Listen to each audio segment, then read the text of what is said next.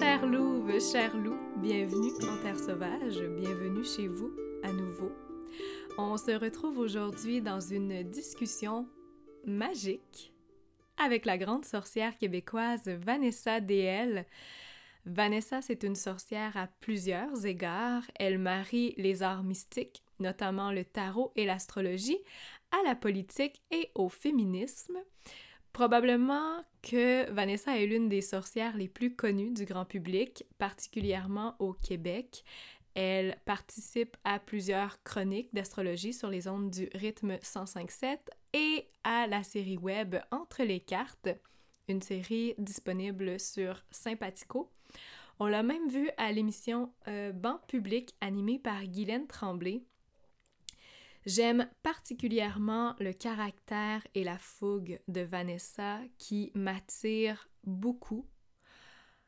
Et là, j'ai l'image qui me monte, un peu comme un cheval sauvage, crinière au vent, galopant dans les prairies dans sa magnificence. Demeurant maître de son parcours et surtout de ceux qu'il laisse venir à lui. Vanessa a un peu cette aura de protection de sa bulle et c'est quelque chose qui m'attire beaucoup.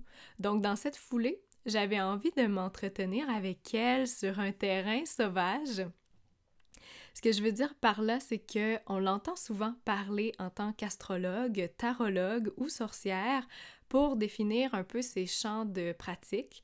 Donc, on l'entend parler de ce qu'est la sorcière, ce qu'est l'astrologie, ce qu'est le tarot. Mais ce n'est pas ce que je vous propose aujourd'hui. Et si, si oui, c'est quelque chose qui vous intéresse, je vous invite fortement à aller écouter, faire des petites recherches sur les, euh, les moteurs de recherche de podcast, pourquoi pas, et consulter les autres entrevues où elle, qu'elle a fait et où elle aborde magnifiquement ces autres sujets. Aujourd'hui, on va plutôt parler parce que j'avais envie de lui demander comment elle avait vécu son chemin jusqu'au fait aujourd'hui de s'assumer complètement comme sorcière, comme femme.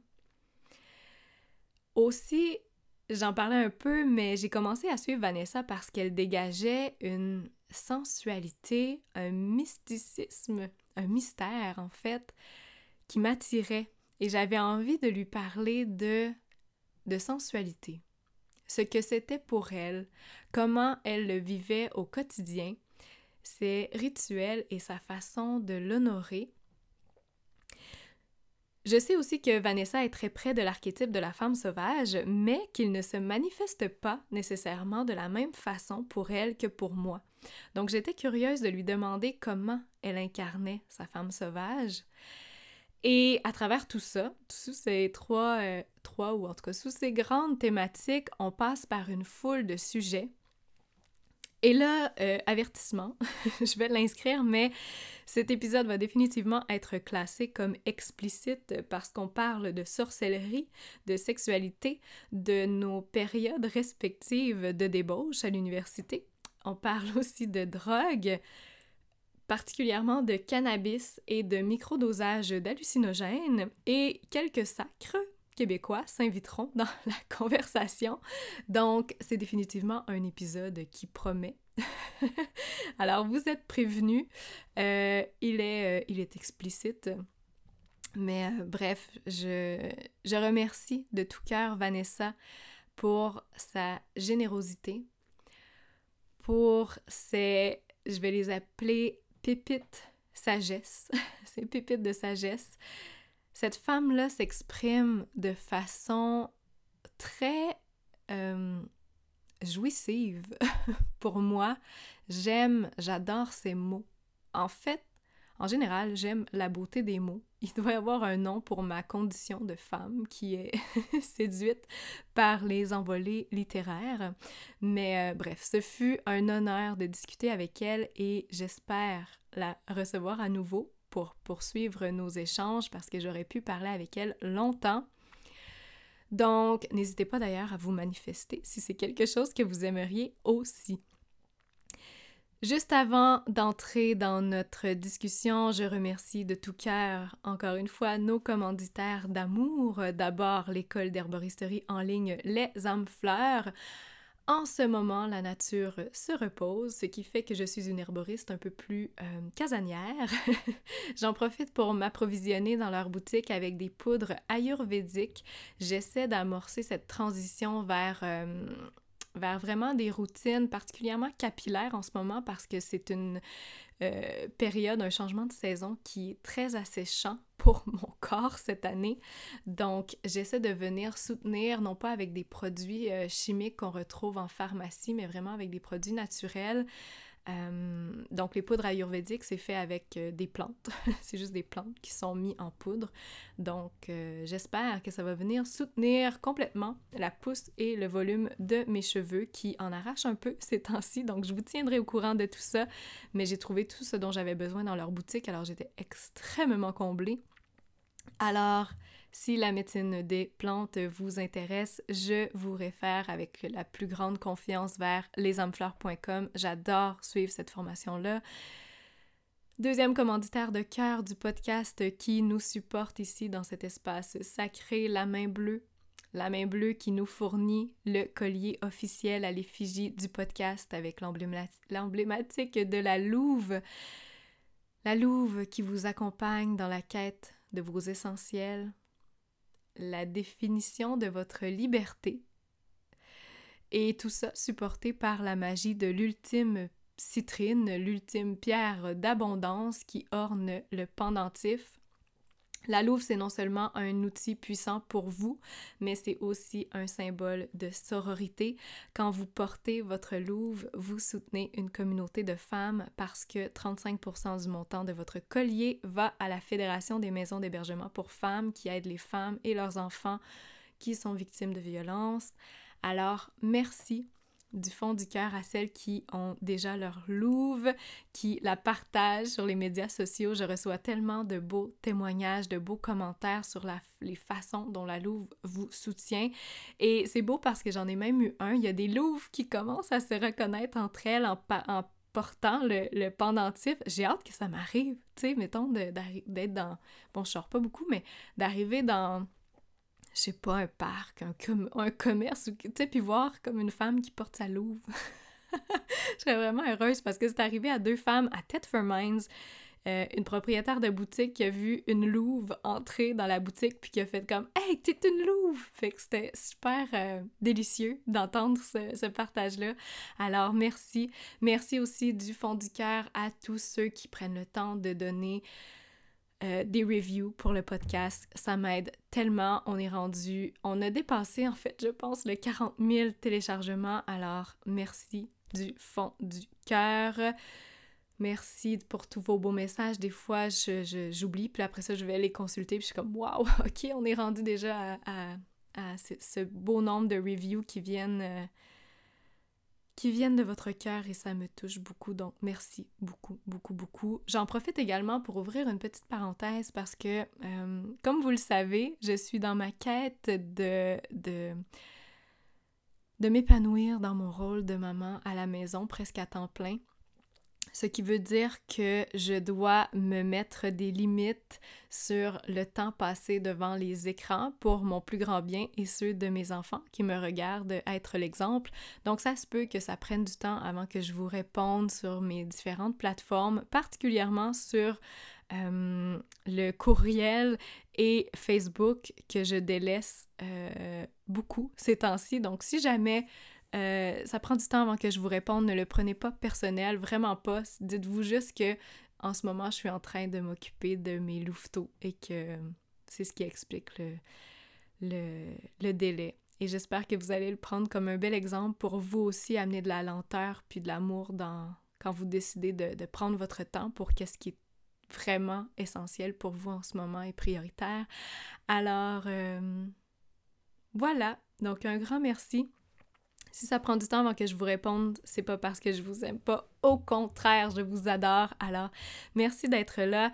Et oui, dernière petite chose. vous êtes plusieurs à m'avoir demandé si j'allais offrir un rituel pour Samhain parce que oui, cette grande célébration, le Nouvel An des sorcières arrive, n'est-ce pas? Alors je vous souhaite déjà à l'avance une joyeuse fête de Samhain.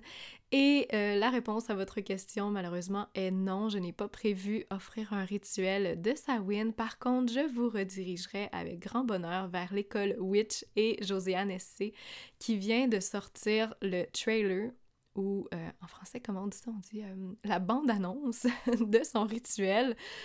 Et ça a l'air vraiment épique. Donc, si vous cherchez quelque chose que vous êtes en manque d'idées, je vous avouerai qu'en ce moment, je, je n'ai pas encore, et nous sommes le, le 27 octobre au soir, au moment d'enregistrer ça, je n'ai pas encore prévu de, de rituel précis. J'ai mes grandes idées, mais c'est pas encore clair dans ma tête. Donc, euh, et ça va être une grande période. J'ai, je veux vraiment que je veux vraiment faire quelque chose de spécial. Je sens l'appel de travailler avec le monde invisible, mais euh, ben oui, parce que c'est tellement euh, omniprésent dans cette période-là, ben on verra. Je vous tiendrai au courant.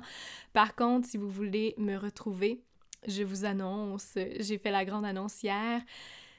Je lance avec ma co-créatrice magique pour notre projet commun Sohara, l'argent au féminin, une série d'ateliers virtuels pendant tout le mois de novembre. J'ai appelé ça l'éveil financier parce que quand j'ai fait mon processus avec Daniel où on est passé à travers euh, mes finances sur le plan 3D et 5D, je l'ai vraiment vécu comme un éveil et c'est ce que j'avais envie de proposer au meilleur prix possible c'est-à-dire une approche complète euh, qui survole tous les grands sujets des finances sur le plan concret, c'est-à-dire le plan physique, matériel, où on va aller aborder vraiment euh, les, les, grands sujets comme comment faire votre coût de la vie, qui est un peu la base pour bien gérer vos finances, mais comment on fait ça comme il faut et qu'on s'assure de ne pas oublier rien. Donc ça, Daniel nous guide là-dedans. Il y a aussi euh, la compréhension de ce que sont les passifs, les produits de crédit, le monde des investissements, la succession aussi. C'est un sujet qu'on n'aime pas trop aborder et pourtant c'est important. Alors, euh, parce que ça nous fait peur hein, souvent. Et euh, avec Soara, ce qu'on veut faire, c'est qu'on veut parler de tout ça dans un contexte qui est chaleureux, qui est invitant, qui est accueillant, où personne n'est là pour être jugé, seulement accueilli, pour vous amener de la lumière sur vos finances. Donc, un volet 3D qui est très, très dans le monde physique. On va parler de, de, de, de REER, de CELI, donc toutes ces choses-là qui sont un peu plus euh, pratico-pratiques. Et il y a aussi un volet 5D. Là, on va aborder tout ce qui est croyances limitantes. Et ça, mes amis, c'est un univers absolument grandiose parce que souvent, on a tendance à réduire un peu l'argent en, se, disant Ah, c'est juste des choses qui sont. L'argent, c'est factuel, hein? c'est, quelque chose de concret, alors que, oh là là, il y a tellement un autre monde, j'aime l'appeler le, le, monde invisible, hein, où il y a beaucoup de choses qui se passent, beaucoup de croyances aussi qui nous ont été transmises. Au Québec et en France, on porte beaucoup on ne parle pas d'argent parce que c'est tabou. On a l'impression que quelqu'un qui veut, qui aime l'argent est quelqu'un euh, de méchant. on a l'impression que quelqu'un qui a beaucoup d'argent a dû faire quelque chose de mal.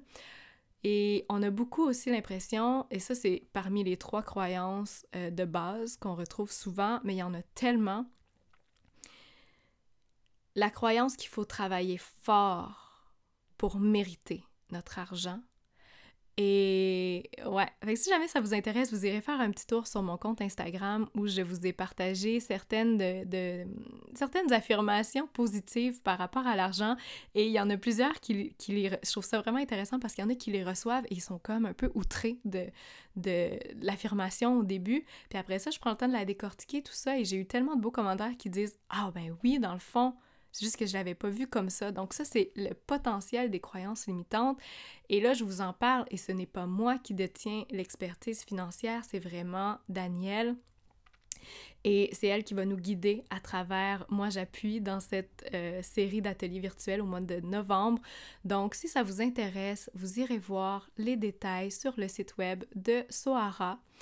soara.ca. Je vais vous mettre aussi les liens dans la description de cet épisode-là. Et quel heureux hasard, dans notre épisode, à la fin, Vanessa me parle justement de ces ateliers-là. Donc, je trouvais que la porte était bien ouverte pour vous en parler parce que je pense que ça concerne tout le monde.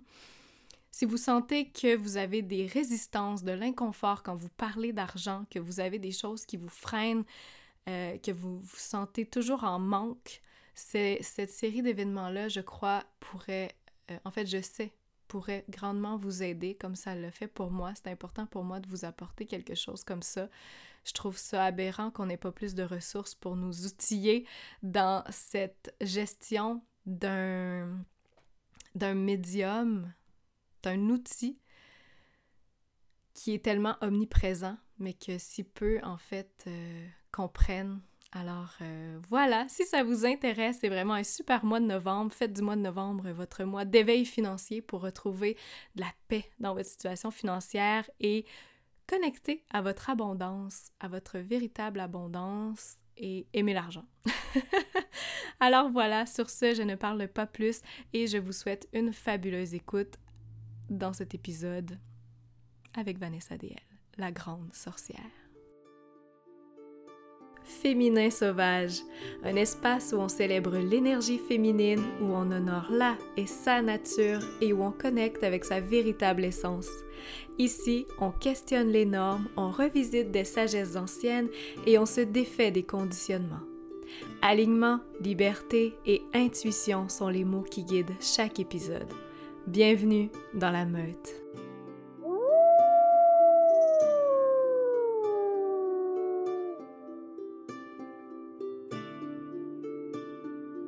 Vanessa DL, bienvenue en Terre Sauvage, bienvenue sur le podcast Féminin Sauvage. Quel honneur de te recevoir aujourd'hui. Ben, quel honneur d'être ici. Je suis contente de, passer ce moment-là avec toi, puis de, jaser, de discuter tout bonnement. Ah, je suis vraiment contente que tu sois là. Ça fait longtemps que j'avais envie d'avoir cette discussion-là avec toi, de parler de plein de choses. Et avant même de savoir ce dont on allait parler, d'avoir vraiment mes questions, en fait, j'avais à peu près, mais j'avais comme mon titre qui était vraiment sorcière assumée, sensuelle ou sorcière sensuelle assumée. Mais c'était vraiment trois mots forts que, que pour moi te, te décrivent bien et sont trois qualificatifs hmm. qui font que tu es une personne très inspirante pour moi. Donc, euh, merci encore d'être là. Ah, c'est fou, gentil, merci. Puis j'écoute, je te. Oui, d'un côté, je veux recevoir les compliments et je travaille là-dessus, mais de l'autre côté, c'est drôle parce que euh, c'est un peu un miroir à, comment je te perçois. Puis, euh, mm. d'après moi, tu te l'as fait dire aussi souvent que comme on se ressemble beaucoup sur plusieurs points. Euh, fait, que, fait oui, c'est ça, un beau petit miroir ici, mais je, le prends, je le reçois, je l'accueille, ce que tu me dis. Merci. Ah, quel compliment! Oui, c'est vrai, on me le disait. Puis au début, moi, je trouvais que je, trouvais que tu avais un talent pour euh, je sais pas si c'est les bons mots, mais protéger ton énergie. Tu sais, je te sentais vraiment, j'avais l'impression que tu étais inaccessible, tu étais un peu intimidante pour moi. Puis dans, cette, dans, ce, dans mm. ce fait que j'étais intimidée par toi, je pense qu'il y avait encore plus d'attirance, tu sais, de, de magnétisme. Puis j'avais encore plus envie d'avoir cette discussion-là avec toi. Fait que tu es une, une sorcière mystérieuse et magnétique encore plus pour moi. Alors, sur cette, euh, sur cette lancée de fleurs, n'est-ce pas, j'aimerais qu'on débute, on n'y fera pas exception, avec les deux questions qui marquent le lancement de chacun des épisodes et je suis très curieuse d'avoir tes réponses. La première question qui revient, comment nourris-tu ton féminin? Mon féminin, mon Dieu. Euh, mon féminin, je le nourris beaucoup je, te dirais que pour moi, nourrir mon féminin, ça passe d'abord par le respect de, mes phases, de mon cycle.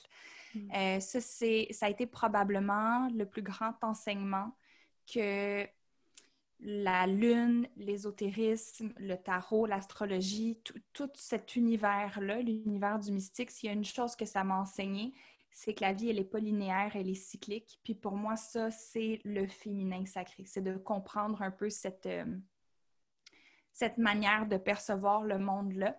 Fait que pour moi, ça va passer à travers, oui, mes cycles euh, menstruels, beaucoup, mais aussi à travers mes cycles créatifs, euh, mes cycles amoureux, euh, mes cycles sexuels. c'est de comprendre les hauts et les bas, les fluctuations de, la vie. Pour moi, ça va être beaucoup à travers ça que je le nourris. Mm.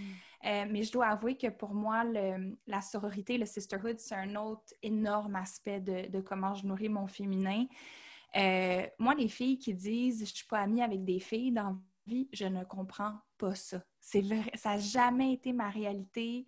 J'ai tout le temps adoré être entourée de femmes les femmes de ma vie, ce sont des, perles, des joyaux extrêmement précieux. Puis, comme tu le dis, c'est vrai que je protège beaucoup mon énergie, mais je protège mon énergie pour respecter mes cycles, mais je protège aussi mon énergie pour continuer de pouvoir donner autant, puis d'être euh, aussi présente en termes de qualité de présence pour les gens qui sont déjà dans ma vie. Euh, mm. je te dirais que c'est beaucoup, c'est ces deux manières-là qui me viennent en tête, mais tu sais, c'est sûr que je pourrais amener là-dedans le, rituel. C'est une manière pour moi de nourrir mon féminin. Euh, il y en a tout plein, mais c'est les deux qui me viennent en tête en ce moment. Mm. les femmes de ta vie. Que c'est beau, merci. Oui. Deuxième question, comment honores-tu ta nature? Ma nature. Euh, ces temps-ci, je dirais que c'est beaucoup à travers, non pas seulement le travail de l'ombre, mais surtout l'acceptation de l'ombre. Euh, dans le sens que la nature, euh, elle, est dans l'ombre et dans la lumière. Tu quand on, regarde quelque chose de naturel, c'est qu'on comprend que tout n'est pas parfait. Puis je pense que quand on parle du travail de l'ombre, aujourd'hui, on parle beaucoup de la transformation de l'ombre, d'essayer de le, transcender, de le changer, de le transformer ou de le, mettre derrière soi. Mais pour moi, en ce moment, c'est plus de l'accepter. Euh, puis de, ouais, d'accepter mes parts d'ombre, puis de ne pas essayer de les, éliminer ou de, euh, de les enrober avec un, un beau euh, wrapping hmm. paper puis une belle petite boucle au-dessus pour faire plaisir aux autres. Hmm. Puis je dirais aussi que il y a des personnes dans ma vie qui m'inspirent beaucoup à euh, être en contact avec ma nature, qui sont justement des, femmes en général, qui sont plus en contact avec leur, leur nature sauvage que moi, euh, surtout ayant pas été quelqu'un qui a été élevé dans le plein air et la nature. Euh, c'est pas quelque chose qui me vient si facilement que ça. Euh, mais il y, a, des femmes autour de moi qui m'inspirent beaucoup, beaucoup ça. Fait que je vais faire des retraites euh, avec ces femmes-là. En fait, je dis ces femmes-là, c'est mon amie Chloé Robertson. C'est vraiment elle qui m'inspire ça le plus. Là. Elle, a, son, son, elle, a, un cœur d'enfant qui est tellement en vie, qui est tellement tellement authentique, tellement vrai. Puis c'est vraiment la personne qui m'aide à retourner vers ma nature. Oui, c'est ça. Ça, pourrait être hmm. ça pourrait être un podcast au complet, ça, cette réponse-là. Tabarouette, c'était long. C'était long à finir. Et voilà la ah. réponse. Oui, j'adore ça. Merci. Puis je trouve ça beau, ton attrait du sauvage, parce que c'est quelque chose que tu portes définitivement très fort en toi. Puis de parler du cœur d'enfant avec la nature, j'ai eu une hmm. image tellement d'un d'une jeune fille qui court dans la forêt naïvement, puis tellement euh, juste dans son moment. Fait que merci pour ça. Merci pour tes belles réponses. Écoute, c'est les deux premières questions qui reviennent à chaque fois, puis c'est déjà plein d'insights. Fait que euh, on n'est pas sorti du bois, comme qu'on dit. ça va ben être. Non, euh, surtout. Parlant de féminin sauvage, on n'est pas sorti du bois. On n'est pas sorti. Mais dans le beau bois, là. ben oui, ben oui, certain. Première question. Sorcière. Sorcière, c'est un grand titre que tu mm. arbores fièrement maintenant. Je voulais savoir quel a été ton chemin pour te rendre là, pour dire haut et fort, je suis une sorcière. Qu'est-ce qui t'a mené à aujourd'hui? Euh, ben, ça a été comme un long processus pour moi surtout d'accepter, de, justement, d'assumer de, le dire ouvertement, puis de, d'accepter la réaction des gens. Euh, c'est sûr que là, je suis entourée de gens qui euh, me comprennent, me supportent là-dedans, puis ils savent ce que je veux dire quand je dis ça. Mais les premières fois que tu sors du placard à balai, puis que tu l'affirmes, puis que tu dis à je sais pas moi, ton mon oncle, mon oncle Germain, là, puis tu dis Ouais, je suis une sorcière. Euh, les réactions sont souvent super confuses. Il y a hmm. beaucoup d'ambivalence, beaucoup de confusion autour de ça. Fait c'est d'accepter de prendre le temps d'expliquer tout ça. Euh, mais je dirais que ça a été facile quand même relativement pour moi de le faire parce qu'à un certain point, c'est tout le monde qui me donnait ce titre-là. Tu sais, c'est hmm. pas... Euh, oui, ça le, comme la pratique de sorcellerie a émergé de moi, dans le sens que ça vient d'une flamme qui s'est allumée, qui a grandi, qui a grandi, mais à un moment donné, ça s'est mis à, tellement irradier, à tellement briller, à tellement faire partie de moi, que c'est les gens autour qui disaient, ben oui, tu fais ça, ben, tu fais de l'astrologie, tu fais du tarot, tu fais des rituels, tu aimes les pierres, tu connectes au bout avec la lune, donc dans le fond, tu es une sorcière. Hmm. C'était comme, ben oui, c'est vrai, c'est ce que c'est.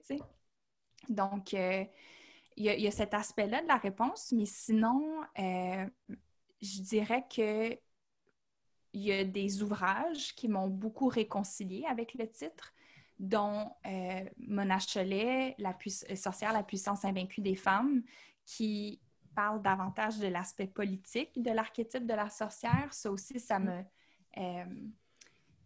ça me réconciliait avec un autre aspect de la sorcière qui est un peu plus revendicateur, qui est moins justement dans les croyances, dans la spiritualité, puis beaucoup plus dans la souveraineté, l'affirmation de soi, une authenticité radicale qui, dérange. Euh, puis ça, ça me... En fait, c'est un titre qui explique qui je suis, mais qui m'aide aussi à devenir encore plus qui je suis.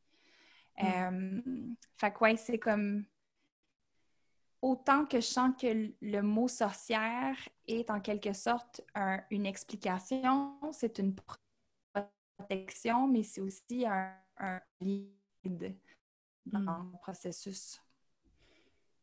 Wow! Hey, c'est puissant ce que tu viens de dire là. Imaginez si dans la vie, parce que là, on a appris à se définir par le titre qu'on porte comme quelque chose d'ancré, de fixe. Imaginez si à la place, on se donnait des titres qui représentent ce qu'on veut devenir. on, ben, je trouve ça super intéressant. J'aime ça parce que aussi, euh, bon, je ne sais pas quand est-ce que l'épisode va sortir, sauf qu'on est à quelques semaines, à quelques jours de Samhain, de, de l'Halloween. Puis dans, les dans certaines traditions, euh, dont celle de Laurie Cabot, qui est une des sorcières de Salem, ben, une des sorcières, elle est sorcière, elle est à Salem, puis elle serait une descendante d'une des femmes qui serait décédée pendant les procès de, Salem. Euh, selon sa tradition à elle, à chaque Samhain, il y a un grand bal des sorcières et chaque personne doit se déguiser dans ce qu'il veut attirer ou manifester dans l'année qui suit. Puis pour moi, ça, c'est une pratique qui me parle beaucoup. Euh, fait que oui, d'utiliser, de porter un certain titre, euh, je pense que ça peut avoir cet effet-là que de magnétiser un peu ce qu'on veut, créer, ce qu'on veut amener, ce qu'on veut dégager. Euh, oui, c'est ça. Ben là, je ne dis pas, allez pas vous appeler des médecins si vous voulez devenir euh, médecin. C'est pas ça. c'est aussi simple que ça maintenant, si tu veux ben devenir médecin. si tu veux devenir avocat, dis que tu es avocat. Puis euh, c'est juste que tu risques de te faire euh, ramasser par le système pour ça, mais c'est plus en question ben, de manière symbolique, d'utiliser hmm. des archétypes et des symboles. J'adore ça on va repenser comme il faut nos costumes cette année. On va mettre des choses de côté, je pense, avec ce que. Avant de te déguiser en citrouille cette année, pense-y deux fois. Oui. J'aspire à être une bonne tarte à la citrouille. Euh, est-ce que tu es une sorcière depuis longtemps? Ce que je veux dire, c'est est-ce que quand tu étais plus jeune, tu avais cet attrait vers la sorcellerie naturellement? Ou c'est quelque chose que tu as vraiment plus développé dans les dernières années? Écoute, euh, quand j'étais à l'université, ça, c'est des histoires qu'on me compte depuis toujours dans ma famille, mais quand j'étais à l'université, je me sentais vraiment pas bien. J'étais vraiment, euh, je me sentais stock. Je me sentais pris dans un, un chemin ou une voie. C'est comme si je m'alignais en quelque part, puis je me disais, c'est pas tout là que je devrais être en train de m'aligner. Je le sentais à l'intérieur de moi. Donc, j'ai lu un livre de Robert Greene qui s'appelle Mastery. Et c'est un livre qui euh, étudie un peu les gens qui sont devenus maîtres dans ce qu'ils font.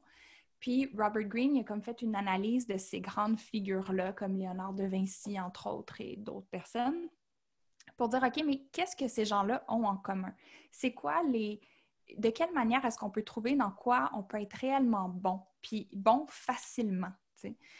Donc, un des trucs qu'il donnait, c'était de regarder quand on était enfant, c'est quoi qui nous animait, c'était quoi même avant qu'on ait l'âge de raison, qu'est-ce qui animait nos passions, puis qui, nous interpellait, qui nous poussait vers l'action? Puis, euh, moi, j'avais mes propres réponses euh, de à quoi je jouais quand j'étais enfant et tout ça, mais j'ai décidé d'aller demander à ma mère pour avoir plus de perspective.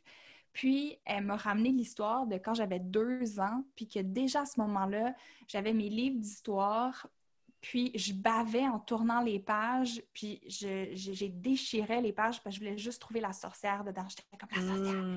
la sorcière, la sorcière, la sorcière. Puis c'est une des histoires préférées dans ma famille. Tu sais, les histoires que tes mon comptent tout le temps, puis un moment donné, t'es comme, OK, ça fait 500 fois qu'on l'a entendu, c'est beau, là. oui. Ça, c'en est une de ces histoires-là. Euh, fait que depuis que je suis jeune, c'est un personnage qui me fascine. J'ai toujours adoré toutes les histoires euh, plus fantastiques. Harry Potter a une énorme place dans ma vie. Euh, écoute, des fées, j'en ai cherché quand j'étais jeune?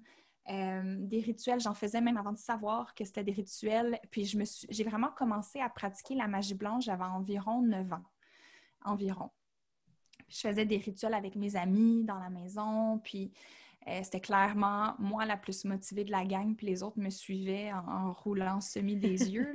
C'était mon petit leader positif euh, de jeunesse qui ressortait à ce moment-là. Mais oui, ça a toujours fait partie de moi depuis que je suis enfant. Puis ça a mm. été un. Ça a été comme un. Mm. Au début de l'âge adulte, ça a été un moment où est-ce que j'ai fait la paix avec ça à l'intérieur de moi, puis que je l'ai je l'ai ramené à la surface, la sorcière qui était déjà à l'intérieur de moi, puis j'ai décidé de, de l'assumer plus, puis de voir où est-ce que ça allait m'apporter. Hmm. Tu faisais des potions d'amour.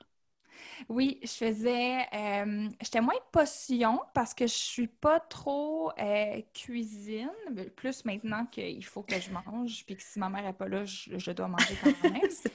Mais enfant, euh, vraiment pas, sauf que je me souviens avoir fait des rituels d'amour avec une chandelle où est-ce que j'avais écrit le nom de Jean-Michel sur la chandelle. je voulais que ce soit Jean-Michel qui m'aime. Hmm. Euh, il est sorti avec moi, mais ça n'a pas fait long feu, comme la bougie. J'ai fait tout plein de rituels. Oui, la durée était, éphémère, comme, euh, comme un petit feu de paille. Hmm. Mais écoute, euh, j'en ai fait des, des, rituels, puis je suis pas toute fière des rituels que j'ai faits. Il y avait des rituels pour perdre du poids. Fait quand tu es hmm. jeune, tu comprends pas tu comprends pas l'impact. Tu es juste guidé par tes pulsions puis par tes désirs immédiats sans comprendre les conséquences de ce que tu fais. Euh, hmm.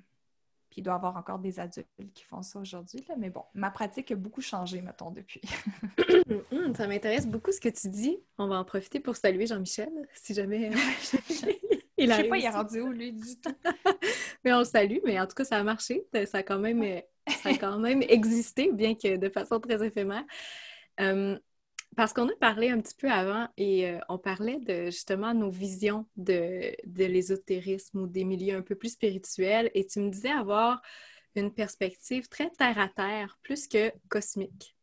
Mm-hmm. Et euh, ça m'a marqué parce que moi aussi, c'est beaucoup comme ça que je, que je m'ouvre toujours de plus en plus à, la spiritualité, beaucoup en travaillant avec les archétypes.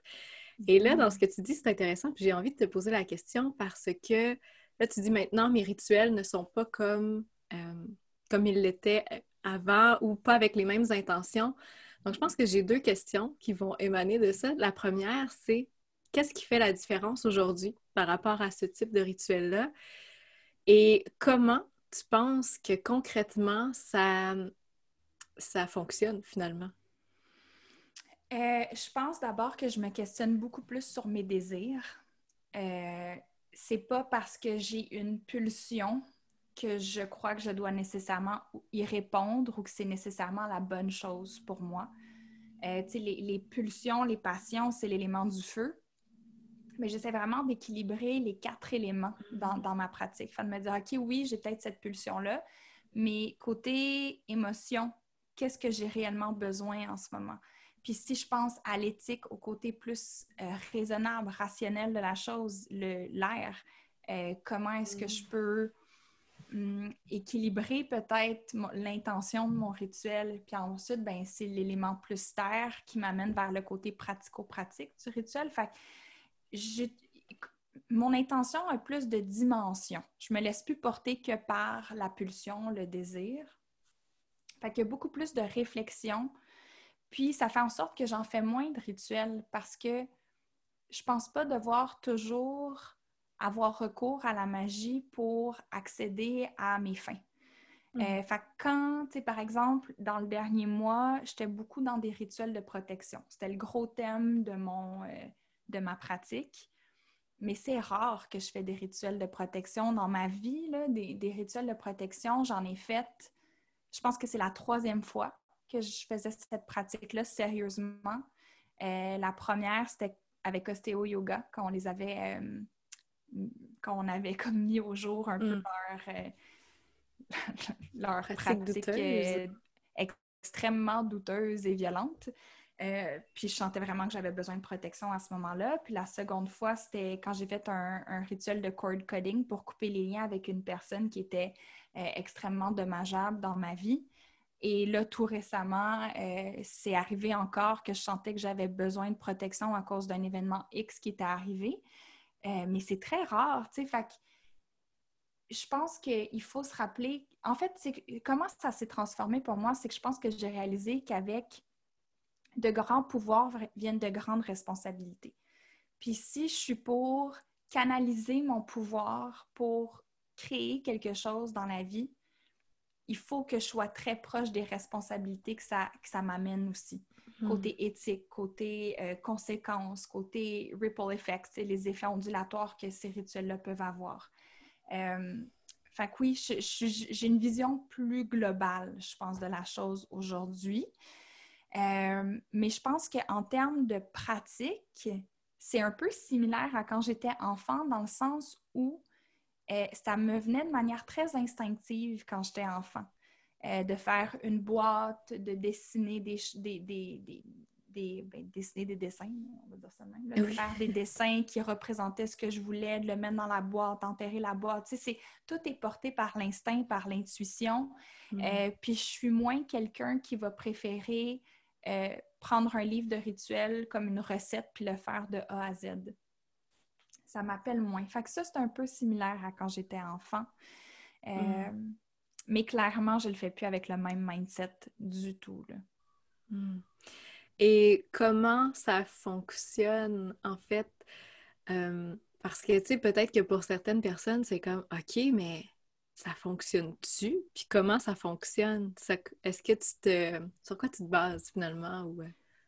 Ben, euh, mon Dieu, il y a tellement de manières de répondre à cette question-là. Je dirais, d'un côté, euh, de mon expérience, ça fonctionne. Je veux mm. dire, j'ai fait ces rituels-là. Ça, comme un rituel, c'est un, moment dans le temps, dans l'espace, où est-ce qu'on pose des actions qui sont symboliques dans le but que les, justement les effets ondulatoires de cette action-là soit trace des nouveaux chemins dans notre conscience ou euh, fasse tourner l'énergie dans une certaine direction, puis nous permettre d'ensuite nous faire poursuivre le travail par nous-mêmes pour nous hmm. rendre jusqu'à destination ou pour manifester une vision, un désir, peu importe. Hmm.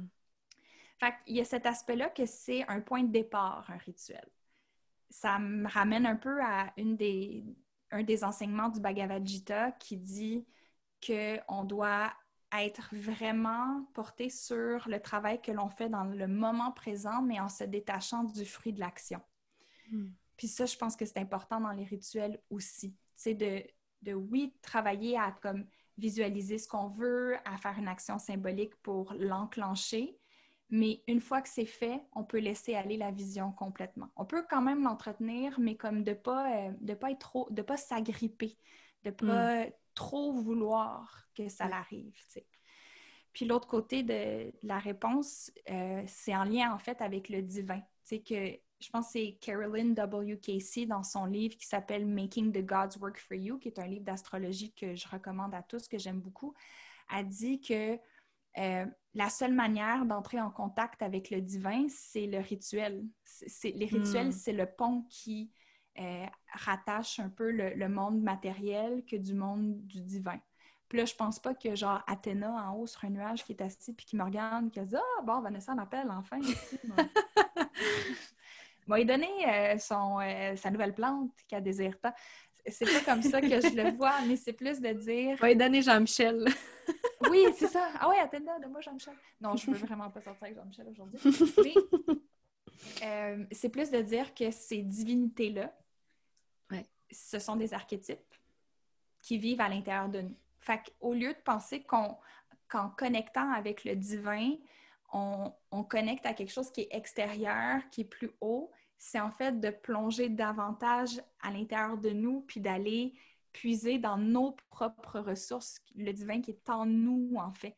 Fait que c'est plus mm. comme un... Je vois comme une... On puise en nous, puis ça va imploser ensuite pour ça, pour mm. comme faire émerger un, résultat X. Mm. Wow, merci pour ça. Une question qui était définitivement pas prévue, que tu as répondu, euh, à laquelle tu as répondu à merveille. Je trouve ça beau ce que tu dis, les nouveaux chemins de conscience. Puis je trouve ça le fun qu'on en ait parlé parce que je me rappelle, il y a quelques années, j'écoutais les podcasts, puis je disais, y a-t-il quelqu'un qui va vraiment répondre à cette question-là? Parce que ça reste toujours dans le flou, dans le cosmique, dans le mystérieux. Puis à quelque part, c'est beau, c'est mm-hmm. OK.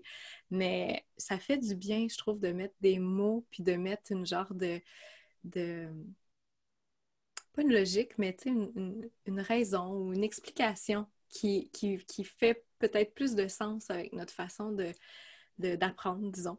Puis ça m'a fait penser à une chose, j'ouvre une parenthèse, parce que euh, cet été, je m'intéressais beaucoup à la survie. la survie, tu sais, en nature, la survie. Puis je lisais beaucoup de livres là-dessus. Je trouve ça fascinant. J'ai plein d'intérêts. Mais c'est relié avec la nature. Mais puis j'ai été étonnée de constater dans euh, les, les, Quand les gens sont en situation de survie, majoritairement, il va y avoir un moment où les gens vont se mettre à prier. Ils vont hmm, se mettre à poser une série de gestes et on donnait l'exemple, par exemple, de marin qui était parti puis qui avait eu un problème avec le bateau et qui était resté en mer pendant trois mois. Puis euh, que tout le monde se mettait à prier, puis qu'ils avaient développé des rituels à chaque jour, comme une... Euh, mais rien d'incantation ou de quelque chose de très simple, juste une série de mouvements symboliques pour s'adresser au plus grand que soi. Et ça, des croyants comme des non-croyants. Mais c'est juste quelque mm. chose que l'humain porte à l'intérieur de lui. Mais moi, je vois ça comme une incantation. Même les prières, c'est comme sais, les chrétiens qui, se disent Mon Dieu, euh, ces gens-là, ils communiquent avec le diable, ils font des incantations. Yo, guys, vous vous mettez à genoux pour prier à votre Seigneur, puis vous allumez des bougies avec des intentions. Vous faites de la sorcellerie aussi, mais vous l'appelez différemment. Mais c'est la même chose. Hmm. Exactement. Une question de termes. Ah, c'est beau tout ça. Vraiment, merci. Tu es maintenant visible auprès de... Tu es probablement la sorcière la plus populaire au Québec. Je t'en félicite parce que c'est beau comme accomplissement, vraiment. Puis c'est un honneur de te voir comme figure emblématique de notre communauté de sorcières sauvages. Mais euh, je me demandais, parce que maintenant tu es visible, c'est ça, auprès du grand public, du monsieur, madame, tout le monde, des moldus, comme tu as déjà appelé euh, avec amour, j'ai trouvé ça parfait. Je me demandais comment ça va, parce que là, tu fais des capsules sur Sympathico, sur des plateformes un peu plus grand public. Est-ce que la réaction des gens est bonne? Est-ce que tu reçois des genres de commentaires un peu particuliers ou haineux peut-être même? Puis si, euh, mais pas si oui, mais en fait, comment tu navigues dans ces eaux-là avec des gens qui sont peut-être pas euh, familiers avec cet univers-là? Oui. Euh, j'avoue que je suis quelqu'un d'assez sensible dans la vie. autant que je travaille fort sur mes protections, parce que c'est facile justement pour moi de prendre très, très, très à cœur ce que les gens disent. Mm. Je suis le genre de personne que je vais recevoir 20 compliments. Un, une personne qui me nomme des défauts ou qui m'aime pas, puis je vais sticker sur le une personne puis oublier les 20 autres. J'ai vraiment, comme beaucoup de gens, je pense, tendance à faire ça. Mais en même temps, je pense que justement, d'être un petit peu plus visible me fait travailler ce que j'ai vraiment besoin de travailler, qui en fait de prendre confiance en moi, puis de mettre de côté les gens qui sont entêtés en fait en pas me comprendre, puis qui n'ont aucun intérêt même à s'intéresser, parce que je dirais que j'ai jamais fait face à quelqu'un qui s'intéressait à ce que j'avais à dire et qu'une fois s'être intéressé, là, décide de, de, me mettre à terre, de m'humilier ou de me faire, ou de, de, de, me lancer des, des hmm. fions, comme on dirait en Europe, de me lancer des fions. Euh, c'est souvent les gens qui veulent même pas s'ouvrir, qui vont faire des commentaires moins le fun. Mais encore là, tu sais, je te dirais, ça m'affecte pas tant ce que j'en ai pas eu beaucoup premièrement. Première chose j'ai été très très très chanceuse. Donc en wood ça doit être tous mes beaux rituels de protection qui fonctionnent très très bien. Euh, mais tu sais ça arrive surtout sur Sympathico euh, avec les, capsules que je fais de, de voir les commentaires sortir ça me fait plus rire que d'autres choses honnêtement tu sais quand c'est euh, je sais pas moi Guylaine sans regret de Saint-Hyacinthe qui écrit genre elle doit en fumer du bon, elle, tu sais, comme commentaire. Ça, ça me fait rire. Euh, parce que, premièrement, oui, j'en fume du bon. Euh, je suis très piquée sur le cannabis que je fume. Euh, j'en fume. Donc, deuxième grosse nouvelle. Et c'est pas. C'est pas vilain. C'est pas, pas fait. Hmm. C'est gauche. C'est pas pour être méchant. Je dirais que les gens les plus méchants, c'est les gens de notre domaine. C'est hmm. les gens qui font quelque chose d'un peu similaire à ce que je fais. Euh, c'est des gens qui vont se sentir peut-être intimidés ou euh, il peut avoir de l'envie, parfois de la jalousie. C'est plus, là que je vois de la méchanceté, en fait, drôlement. Et de hmm. plus en plus. J'en voyais pas beaucoup avant. Puis de plus en plus, je le vois que ça fait réagir beaucoup de gens. Euh, puis ça, j'y travaille. J'y hmm. travaille là-dessus, à pas, euh, à pas le prendre trop à cœur, puis à me souvenir qu'on qu'on a tout un shadow work à faire, puis que c'est ça. Et que ça ne parle pas de toi, ça parle de ces gens-là, malheureusement. Exactement. Mais c'est quand même très, très, très minime, je veux préciser. Là, c'est, je peux les compter sur une main. Là, hmm. Mais c'est parce qu'il y a des blessures, il y a quelque chose qui vient de là, mais pourtant, tu sais, il faut se ramener parce que c'est facile de se comparer. Puis souvent, je pense que c'est mm-hmm. là que ça vient, c'est dans la comparaison, puis de se ramener à notre unicité, puis de dire, OK, non, c'est là-dessus. Puis si elle réussit, ça devrait devenir un, modèle pour moi. Ouais. Tu sais, je suis pas... Euh, ça. En tout cas, moi, ça avait vraiment changé ma, ma, perspective parce que ça a pris du temps avant que je dise OK, je lance ma plateforme puis je commence à parler.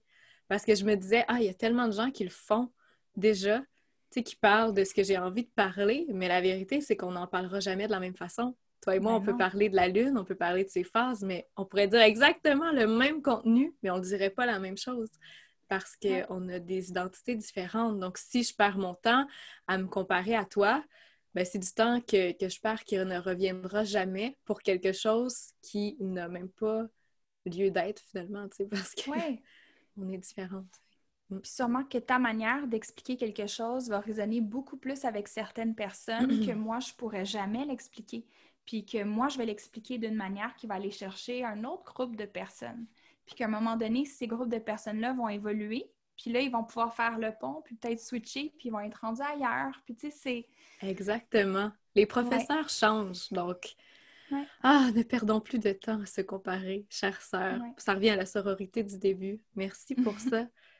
Tu en as parlé un petit peu tout à l'heure quand je t'ai posé la question par rapport à honorer sa nature, mais je sais que tu es très près de l'archétype de la femme sauvage. Comment cet archétype se manifeste pour toi? Qu'est-ce qui t'inspire et comment tu le tu l'incarnes? Pour moi, ben, comme je disais, la, la femme sauvage, elle, va moins prendre place en moi comme. Euh, je suis pas la fille qui va se promener nu-pied dans le bois, OK? C'est vraiment pas moi, ça, malheureusement. Je, je, admire, les femmes qui font ça. Je les trouve belles à mourir. Mais moi, ça me fait mal en dessous des pieds. Puis je suis comme, ah, il y a une roche. Ah. Tu sais, je suis un peu. Je suis un peu plate, ces affaires-là. Genre. Ça me fait mal. Ah, ça, c'est tellement drôle. Mon beau-père me regardait cet été, puis il était outré parce que moi, je suis tout le temps nu-pied, puis je me promène. Puis lui, là, il n'a pas parlé pendant deux heures, puis j'ai remarqué, il me regardait les pieds. Puis il était juste, à la fin, il dit, là, faut que je te demande de quoi, là? Tu sens rien, genre? Il dit, était comme, t'as une condition que tu sens rien en dessous de tes pieds? Il dit, ça n'a pas de bon sens, aller te marcher dans le bois, dans l'herbe, Fait que, ouais, mais, mais pour moi, c'était l'inverse. Je me disais, ah, mais je sens rien pourtant. Ah oui, puis il y, a vraiment des gens qui le sentent pas, puis c'est super correct. Puis je, je, trouve ça beau. En fait, ça, hmm. justement, je regarde des femmes comme toi, comme mon amie Chloé, qui peuvent marcher nues dans les bois. Puis, si c'est une activité, puis qu'on me dit fais ça, je vais le faire. Mais ça ne hmm. sera pas mon, mon, instinct qui va hmm. m'amener à, euh, je sais pas, moi, euh, me dire OK, aujourd'hui, je prends off, puis je m'en vais marcher dans les bois. C'est pas c'est moins un réflexe pour moi de faire ça. J'ai besoin de temps passé en nature mais ça va être. Il faut que ça soit comme un peu organisé, mettons. Hmm. Mais tu es à euh, Montréal aussi. le fait, que, le fait que, la nature, euh, je veux dire, tu pas au euh, Mont-Royal te promener tout nu. non, c'est pas une très bonne idée. Oui, ou si tu le fais, là, tout le monde est là, donne-moi l'heure. oui, c'est ça. Mais dans le sens que la nature, peut-être qu'elle elle, t'appelle moins à faire ce genre de, pratique-là aussi parce que euh, c'est pas le, même type de nature qu'on retrouve euh, que dans les grands bois euh, canadiens, disons. Là. Mais mm-hmm. excuse-moi, petite parenthèse.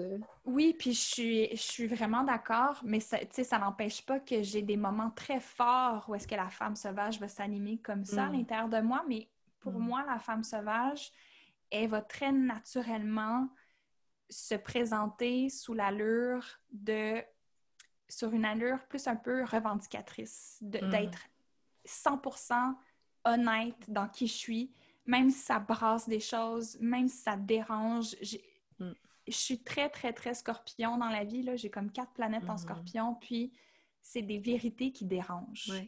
Puis c'est beaucoup comme ça que, que, je la vois prendre place, la femme, mm. la femme sauvage en moi, surtout par rapport à Là, je suis un peu moins, euh, un peu moins dans ce mood-là depuis quelques mois, peut-être confinement, peut-être plein d'affaires, mais surtout comme la manière que j'ai envie de présenter ma sexualité, que j'ai envie de la vivre, que j'ai envie d'aborder des sujets qui euh, font ouvrir les yeux très, très grands à certaines personnes. Hmm. Euh, dans ma manière aussi de faire à ma tête, tu sais, comme j'aurais dit, a cinq ans, à mes parents, ben, je ne l'aurais pas annoncé comme ça, mais je leur ai dit Ouais, après mon bac à l'université, moi, je vais devenir sorcière.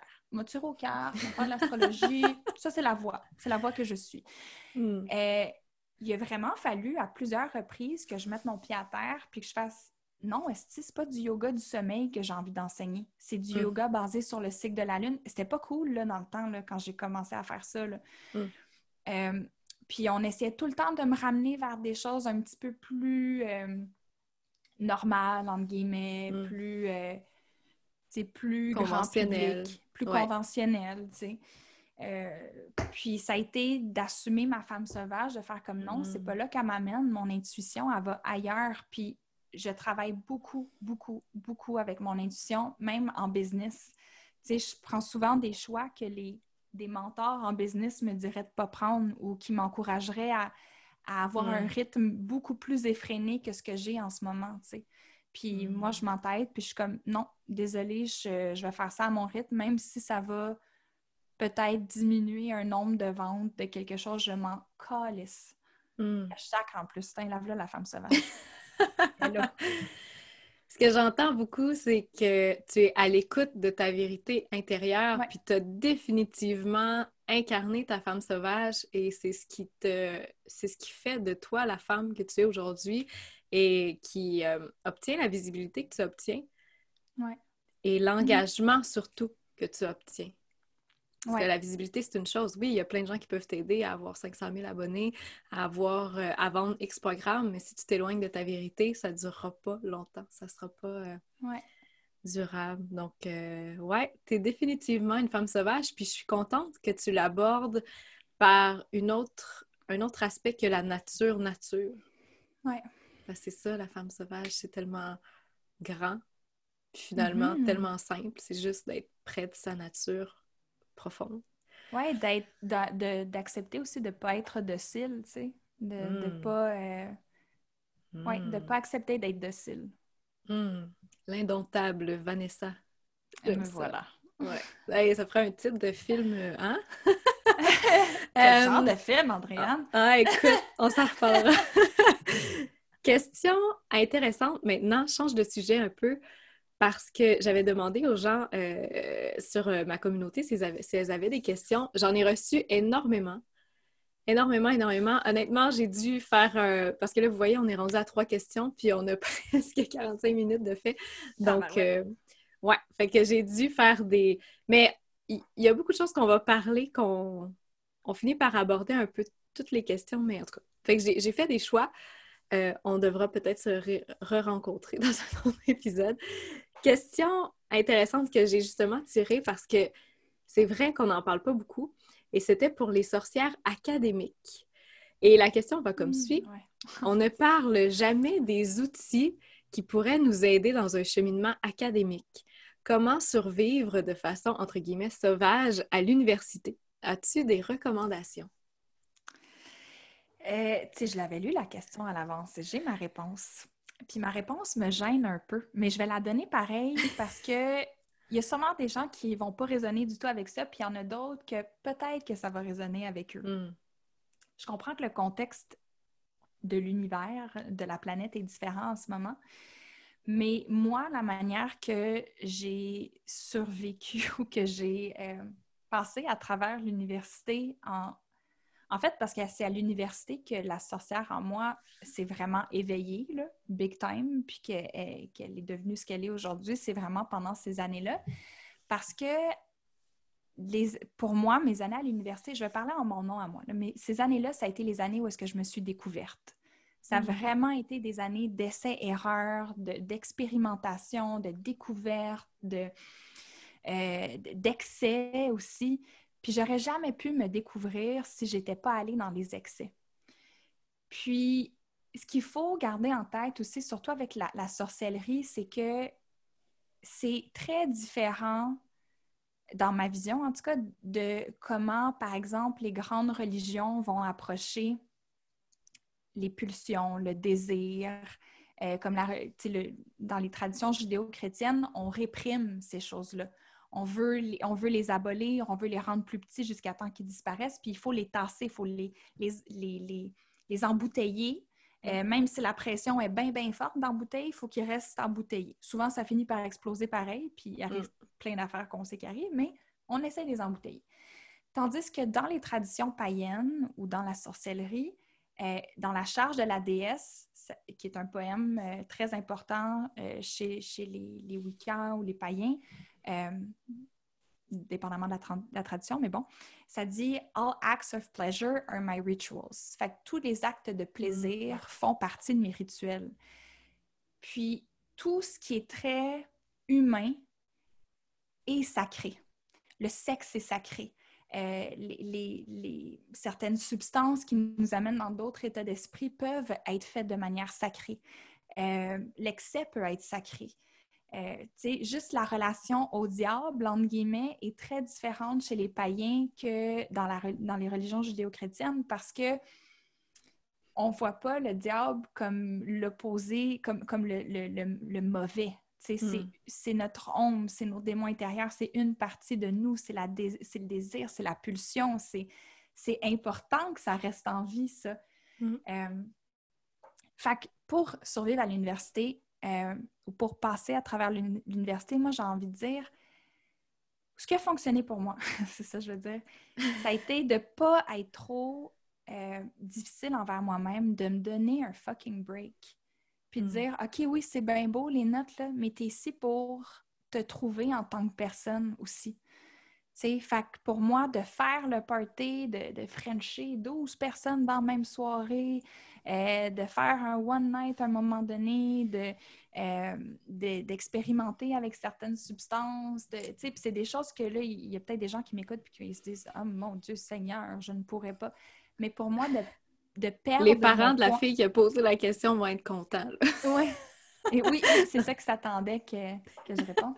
Mais de, de, perdre l'équilibre, en fait, a mm. été pour moi de savoir, premièrement, était où mon équilibre ou de me recréer un équilibre qui n'était mm. pas en lien avec l'équilibre que la société voulait que j'aille, mais un équilibre qui m'appartenait à moi. Euh, puis je pense qu'on essaye trop, on voit trop l'équilibre comme un idéal parfait qu'il faut toujours conserver. Mm. Mais dans mon expérience, j'ai appris que les moments où est-ce que l'excès m'attire, où est-ce qu'il y a comme une partie de moi qui a envie de flipper des tables puis de faire comme hey fuck tout, quand je me laisse aller là, les apprentissages sont tellement incroyables. C'est pas toujours facile. Des fois, tu te plantes, des fois, tu, te fais mal, des fois, euh, tu fais des erreurs. Mm. Mais les expériences, les, apprentissages sont trop précieux. Puis je pense que c'est une des choses que je réalise, c'est que les gens pensent que l'intuition va toujours t'amener vers le chemin le plus facile, vers comme, mm. ah, la, la bonne voie. Mais l'intuition va toujours t'amener vers les apprentissages, les erreurs qu'il faut que tu fasses pour évoluer dans qui tu es puis te réaliser en tant qu'être humain. Hmm. Fait que c'est pas parce que tu as fait une erreur que ton intuition t'a pas amené à la bonne place. Peut-être que ton intuition t'a amené direct vers cette erreur-là. Euh, fait que oui, moi j'ai envie de dire aux gens qui posent cette question, puis tu sais, j'aurais pu répondre Ah, mais une améthyste la nuit en dessous de ton oreiller avant de te coucher, ça va aider ton sommeil. J'aurais pu donner plein de trucs comme ça. Là. Ou genre, euh, fais des rituels pour clarifier ta tête, médite, blablabla, qui sont toutes aussi des bonnes réponses. Mm. Mais On va y aller avec réponse... toi, puis French tout le monde. non, Ouais, ben, tu sais, ça c'était mon excès à moi. C'était ce que ma personne voulait faire en excès. Mais pour d'autres personnes, ça peut être complètement différent. Peut-être que ça va être de s'investir au bout dans le journal étudiant pour certaines personnes, de mm. là à pas avoir les meilleures notes, mais c'est à travers le journal étudiant puis l'esprit de communauté qui se crée que la personne va vraiment s'accomplir. Fait j'ai envie de, que les gens s'enlèvent le poids de l'équilibre constant parce que mm. c'est dur d'avoir un équilibre à l'université, surtout considérant qu'on est censé aujourd'hui être non seulement à l'université, mais de travailler en même temps, parfois d'élever des familles, euh, d'avoir une présence, entre guillemets, sur les médias sociaux pour certaines personnes, de rester heureux, d'avoir une santé mentale, d'être en shape, de, tu sais, là... Oui, exactement. Impossible. Mais non, c'est très beau ce que tu dis euh, à parce que, en fait, c'est de d'accepter le chemin qui nous, qui nous interpelle, même si sa place est dans la, la rébellion. Puis de suivre l'équilibre de masse, ça nous, ça nous ça nous éloigne de notre équilibre personnel. Parce qu'à un moment donné, on a acheté, je pense, un concept d'équilibre, un genre de modèle tout en un là, que tu achètes au Ikea, ça vient, puis tu as juste à le monter, puis c'est parfait pour tout le monde. Mais c'est pas ça l'équilibre. L'équilibre, c'est mm-hmm. propre à chaque personne, puis je pense que tu as raison que parfois, pour certains, peut-être pas pour tout le monde, mais d'essayer de fitter dans cet équilibre-là qu'on nous vend, puis que souvent on est comme un peu obligé d'acheter, ben c'est sûr que ça va mener à notre déséquilibre personnel. Puis ce que tu dis, c'est drôle, je l'ai vécu un peu. Pour moi, c'était la colère beaucoup. C'était ça. Hmm. J'étais très en colère à l'université parce que justement, on essayait de me vendre un modèle d'équilibre. Euh, on essayait de me dire, J'étais dans un programme qui était hyper contingenté. Il y avait 30 personnes dans mon programme. Puis, euh, fait qu'on me disait Ah, tu peux pas travailler, il faut que tu aies des notes, il euh, faut que tu aies telle note. Euh, puis moi, ça me. Ça me j'ai. J'avançais, j'ai une image de moi, tu sais, qui rampe, puis qui est comme Ah mon Dieu, je suis pas bien ici. Mais je le fais pareil parce que j'ai l'impression qu'il faut que je, je, l'accomplisse, tu sais. Mm-hmm. Puis, ou tu sais, faire un travail, puis se faire. Puis se, se, limiter, puis se dire Ah, OK, je vais faire tel travail, mais ça puis les questions, c'était au professeur Ah, mais ça prend combien de pages? Puis pour moi, dans ma tête, c'est, la qualité d'un travail ne devrait jamais se quantifier en nombre de pages, tu sais. Puis moi, c'est, un exemple banal, mais c'est quelque chose juste pour montrer à quel point, dans des petites situations comme ça, où on devait suivre un cadre, moi, j'étais pas bien, j'étouffais. Puis ça s'est présenté beaucoup sous forme de la colère. Puis quand je sortais, pour moi, euh, on a eu une période où on. Tu sais qu'est-ce que je veux dire, mais on a eu une période où, tu sais, euh, moi aussi, tu sais, j'ai abusé de, parfois de boissons. Des bonnes choses de... la vie.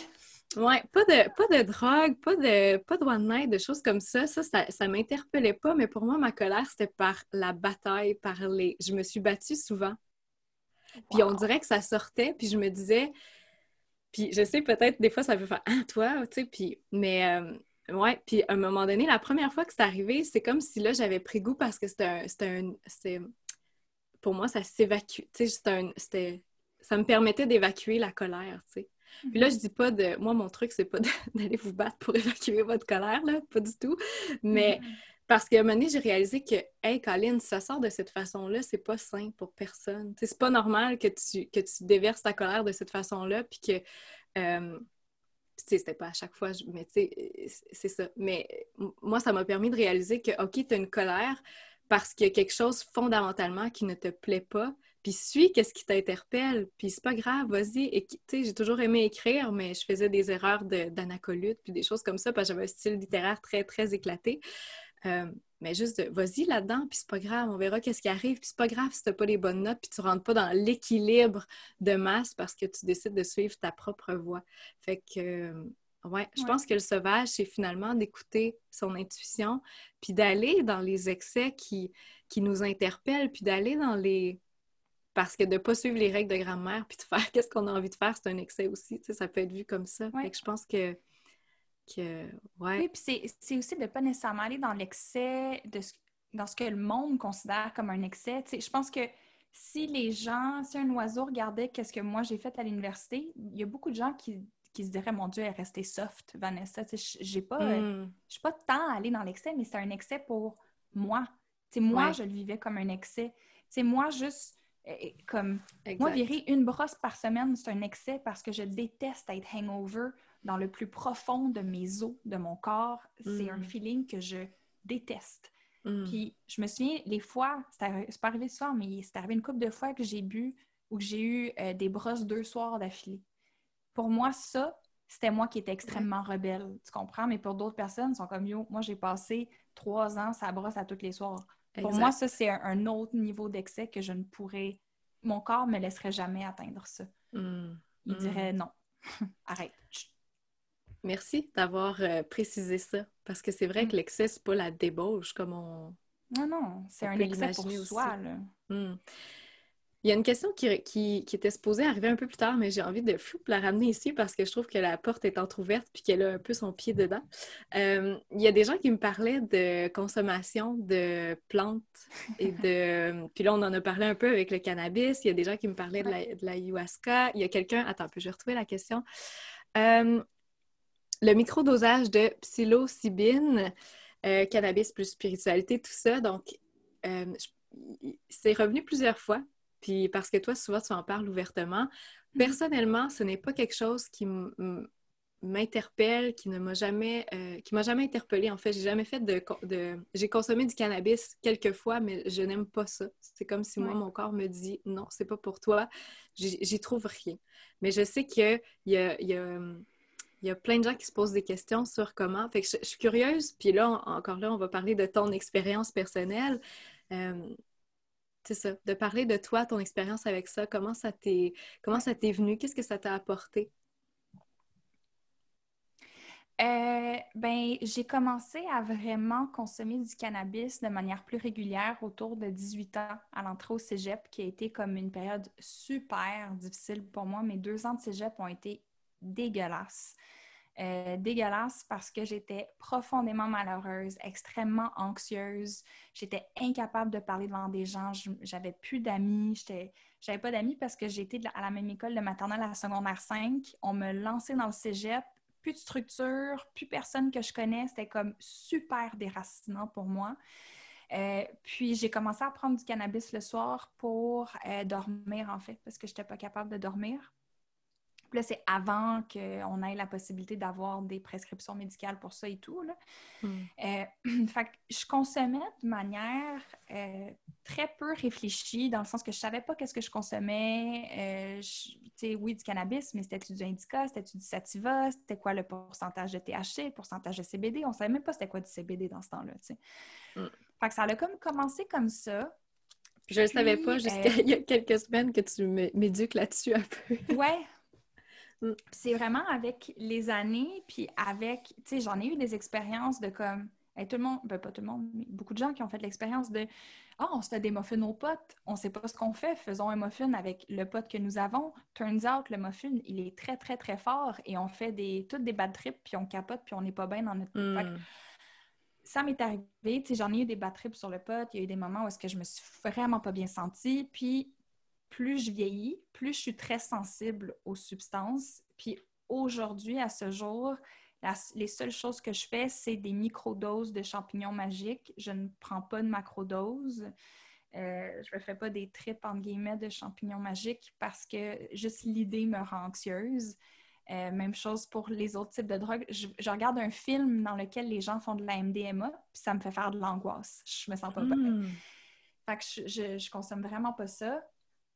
Euh, ayahuasca, je serais prête à en refaire si l'occasion se présente parce que je recommence à sentir l'appel de ça tranquillement, pas vite. Mais sinon, pour moi, c'est vraiment le cannabis euh, parce que avec les nouvelles informations qu'on a et ce qu'on a appris sur cette plante-là, c'est que justement, il y, a, plusieurs strains, il y a plusieurs types de cannabis, dont le, le sativa et le indica. Le sativa, c'est celui qui euh, nous rend un petit peu plus créatifs, un peu plus éveillés, euh, va nous donner un peu plus d'énergie, entre guillemets. Fait que c'est celui qu'on utilise si, admettons, euh, tu es dans un party, tu veux fumer entre amis, les gens vont consommer habituellement du sativa. Le indica, les gens l'appellent communément le indie couch parce que ça, ça, te donne envie juste de t'asseoir sur ton sofa puis de rien faire, puis ça mm. l'endort un peu plus, ça va donner plus faim selon certaines personnes, etc. Euh, et moi, tu vois, de mon expérience, j'ai trouvé que la seule chose que je peux fumer sans être anxieuse, c'est du indica. Peu importe dans quel contexte, peu importe si je veux dormir, si je veux être créative, le indica, ça fonctionne pour moi. Euh, j'essaie toujours d'aller vers un pot qui a un petit peu plus de CBD parce que ça m'aide avec mon... Je fais de l'arthrose avancée aussi. Euh, j'ai une hernie discale que le cannabis a beaucoup aidé avec la gestion de la douleur mm. et les douleurs chroniques que ça l'a amené. Euh, ça m'aide avec la gestion de mon anxiété aussi. Fait que, tu sais, pour moi, ça a été un allié, le cannabis, jusqu'à présent dans ma vie. C'est sûr qu'il y a des moments où est-ce que je diminue ma consommation parce que je le sens quand ça devient comme une béquille plutôt que comme un aide. Fait que ça, il faut que je reste alerte à ça. Euh, mais euh, ça fonctionne pour moi. Puis je sais mm. que c'est pas comme ça pour tout le monde, mais on me, prescrivait des médicaments ultra forts pour euh, faciliter la... J'avais un problème avec mon nerf à cause de, ma, de mon hernie discale. On me prescrit des, des, anti-inflammatoires ultra forts qui me donnaient plus de symptômes que le cannabis. Fait pour moi, de délaisser cette médicamentation-là, puis de, de, me tourner vers un aide du monde naturel, c'était quelque chose qui résonnait plus pour moi. Hmm. malgré que mon médecin est vraiment pas pour l'utilisation de cannabis, là, comme je fais ça dans son dos. Mais... J'espère qu'elle ne sera pas à l'écoute. Merci de. Bon, Christ. non, ben, je, sais qu'elle n'écoutera pas, mais même si elle écoutait, hmm, je suis indomptable et elle le sait. Oh, la femme sauvage, merci. merci d'avoir ouvert la porte là-dessus. Je pense qu'on n'en parle pas assez. Mm-hmm. Puis si ça peut euh, justement ouvrir une discussion chez quelqu'un ou euh, ouais, merci d'être sans tabou puis d'y aller. J'ai une question, euh, je change un peu de sujet, je reviens en fait à tout à l'heure parce que c'est une très belle question et en lien avec les femmes qui n'enfantent pas. Mm. Et la question va comme suit. Comment s'assumer en tant que sorcière et femme dans cette vie quand on n'enfante c'est moi j'avais trouvé la question tellement paradoxale parce que justement, dans le livre de Mona Cholet, La sorcière, la puissance invaincue des femmes, elle fait référence aux sorcières comme aux femmes qui ne correspondent pas aux normes que la société veut lui imposer. La femme qui n'a pas d'enfant, la femme qui accepte de vieillir, la femme qui euh, décide d'être la, chef d'une entreprise puis de ne pas rester à la maison. Fait pour moi, une femme qui n'a pas d'enfant ou qui fait ce choix-là, elle porte en elle une partie de l'archétype de la sorcière politique, juste, juste de par sa décision. Puis, euh, moi, je suis une femme qui n'a pas enfanté, puis je ne sais pas si je vais enfanter un jour. J'ai aucune idée si je vais avoir un enfant. Et jamais j'ai eu l'impression que ça allait enlever quoi que ce soit à ma puissance, à ma féminité, à ma capacité à créer, à donner vie à ce que je voulais donner vie. Tu sais, dans ma tête, j'en ai plein de bébés. Là. J'ai ma hmm. formation de tarot, j'ai un livre qui se prépare. Tu sais, j'en ai tellement des projets que puis il y a aussi le fait que je suis quelqu'un de très maternel à la base, très nurturing, mais ça va passer par les enfants à ma soeur, par les enfants à mes amis, puis c'est... Mm. Ouais, fait que la question m'avait surprise quand je l'avais lue, je t'avoue. Parce que pour moi, c'est comme, ben, t'es une sorcière, t'as fait le choix d'être souveraine, puis pour toi, être souveraine voulait dire de faire le choix de ne pas avoir d'enfant malgré la pression externe qui t'est mise. Hum, je trouve ça tellement beau. On en avait discuté un peu, puis j'avais hâte à cette question-là pour t'entendre dire tout ça que tu m'avais déjà dit, que j'avais trouvé tellement parfait. C'est vrai. Puis je pense que ça va réconcilier des femmes aussi qui ont, ont fait ce choix-là, puis qui vivent avec tellement de pression. Euh, vous n'êtes pas moins femme, vous n'êtes pas moins féminine, donc merci. Mais non. Ah, écoute, le temps passe trop vite en ta compagnie. J'essaie, je regarde, puis tu sais, il reste plein de questions. Euh,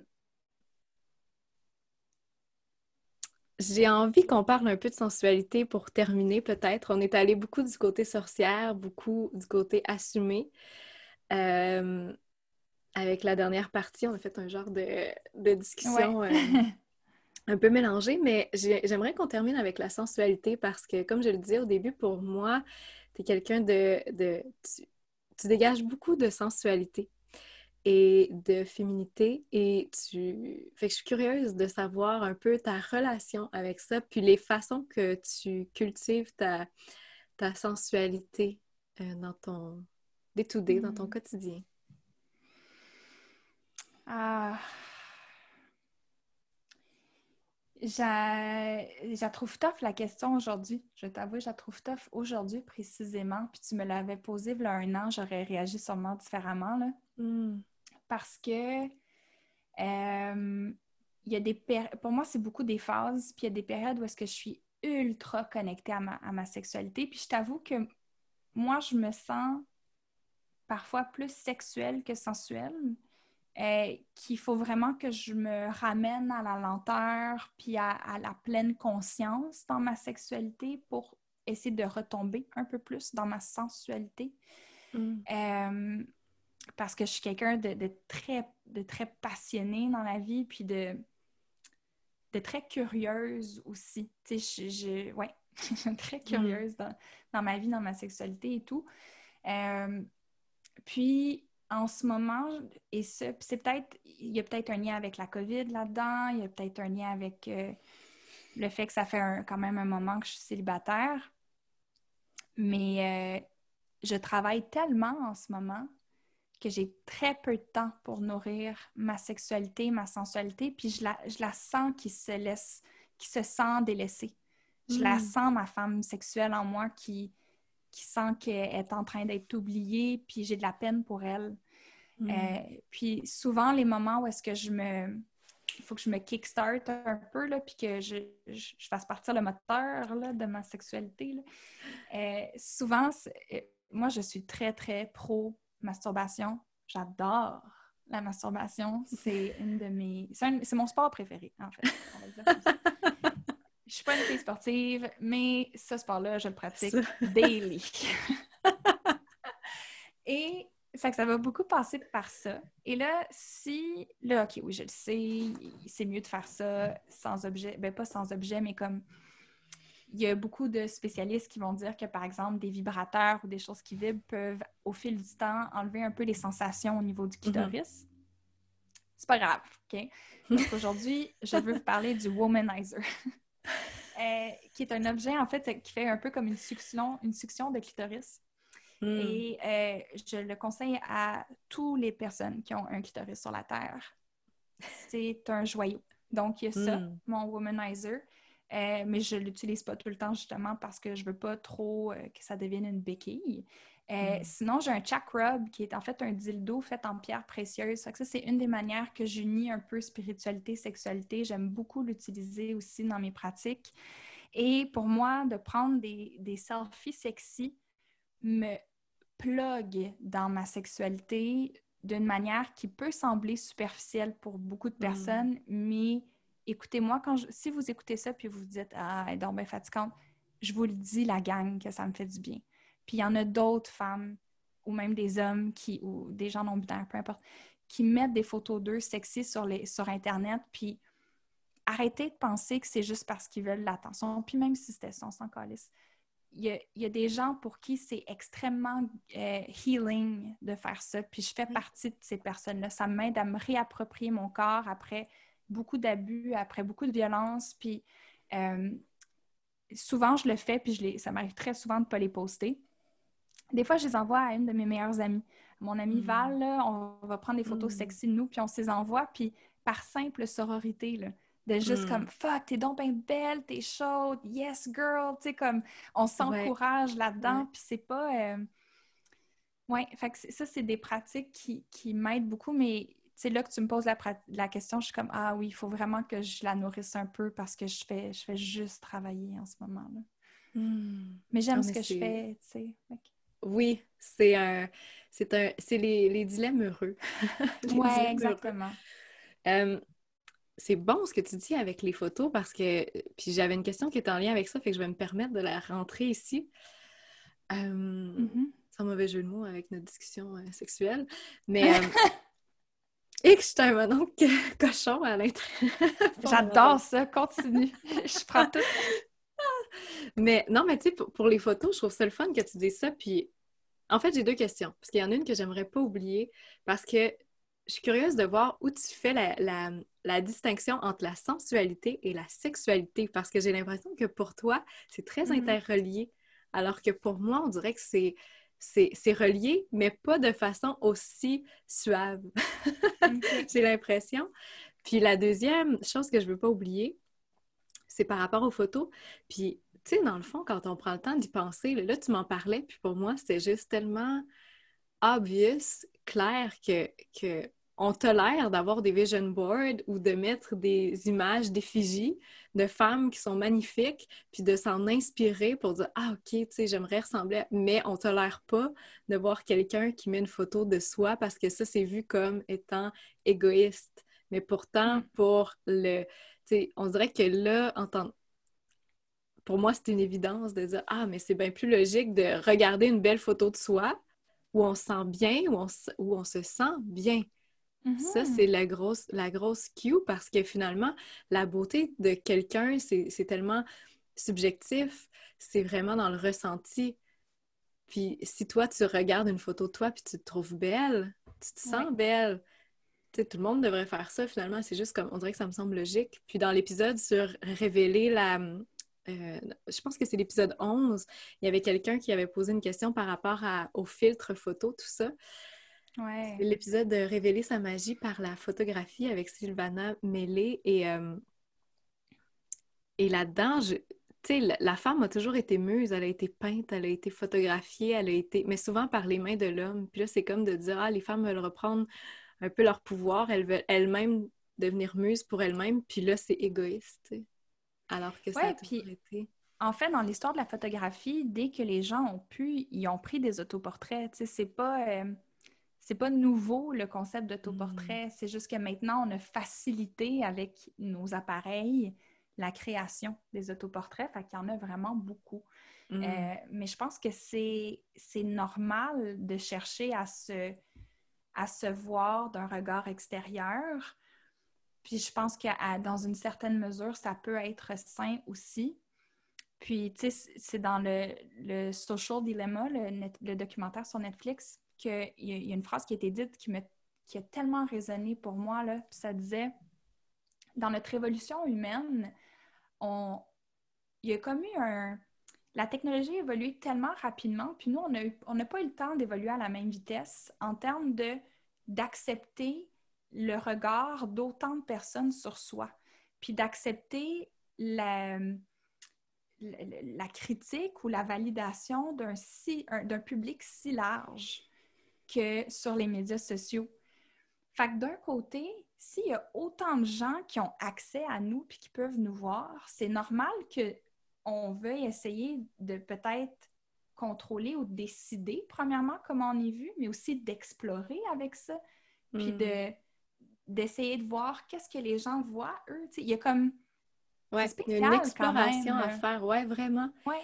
Et quelqu'un me demandait ton opinion sur les filtres qu'on utilise. On va revenir à la sensualité puis la sexualité. Ouais. Mais euh, ton opinion euh, sur les filtres, rapidement. Pour les filtres, euh, en fait, la question, quand je l'ai lue, parce, parce que tu t'envoies les questions avant, merci beaucoup pour ça. dès que j'ai lu la question il y a quelques semaines, ça a changé mon utilisation des filtres. Hmm. Parce que j'ai réalisé que je n'étais pas intègre à mes valeurs en les utilisant constamment. Je les utilise encore des fois, parce que la vérité, c'est que je fais énormément d'acné. Euh, ça, c'est, la, grosse chose que j'ai qui, me rend très euh, self-aware, puis je suis très gênée de ça, mais c'est que j'ai pas du tout une belle peau, mais j'ai du fucking bon fond de teint, par exemple, fait que je suis capable de très bien le cacher. Fait que les gens, ils savent pas, fait que non, ça paraît pas du tout. Euh, mm. Non, c'est ça, je, je, cache beaucoup, mais les gens qui me connaissent bien savent que, premièrement, c'est quelque chose qui me gêne énormément.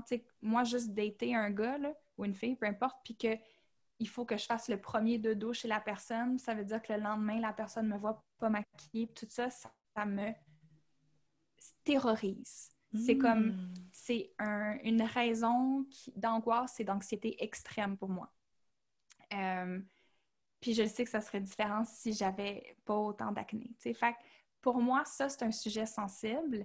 Et donc, les filtres que j'utilise ne vont pas changer les traits de mon visage, mais ils vont clarifier ma peau beaucoup. C'est surtout ça. Hmm. Surtout des journées où est-ce que j'ai moins envie de me maquiller.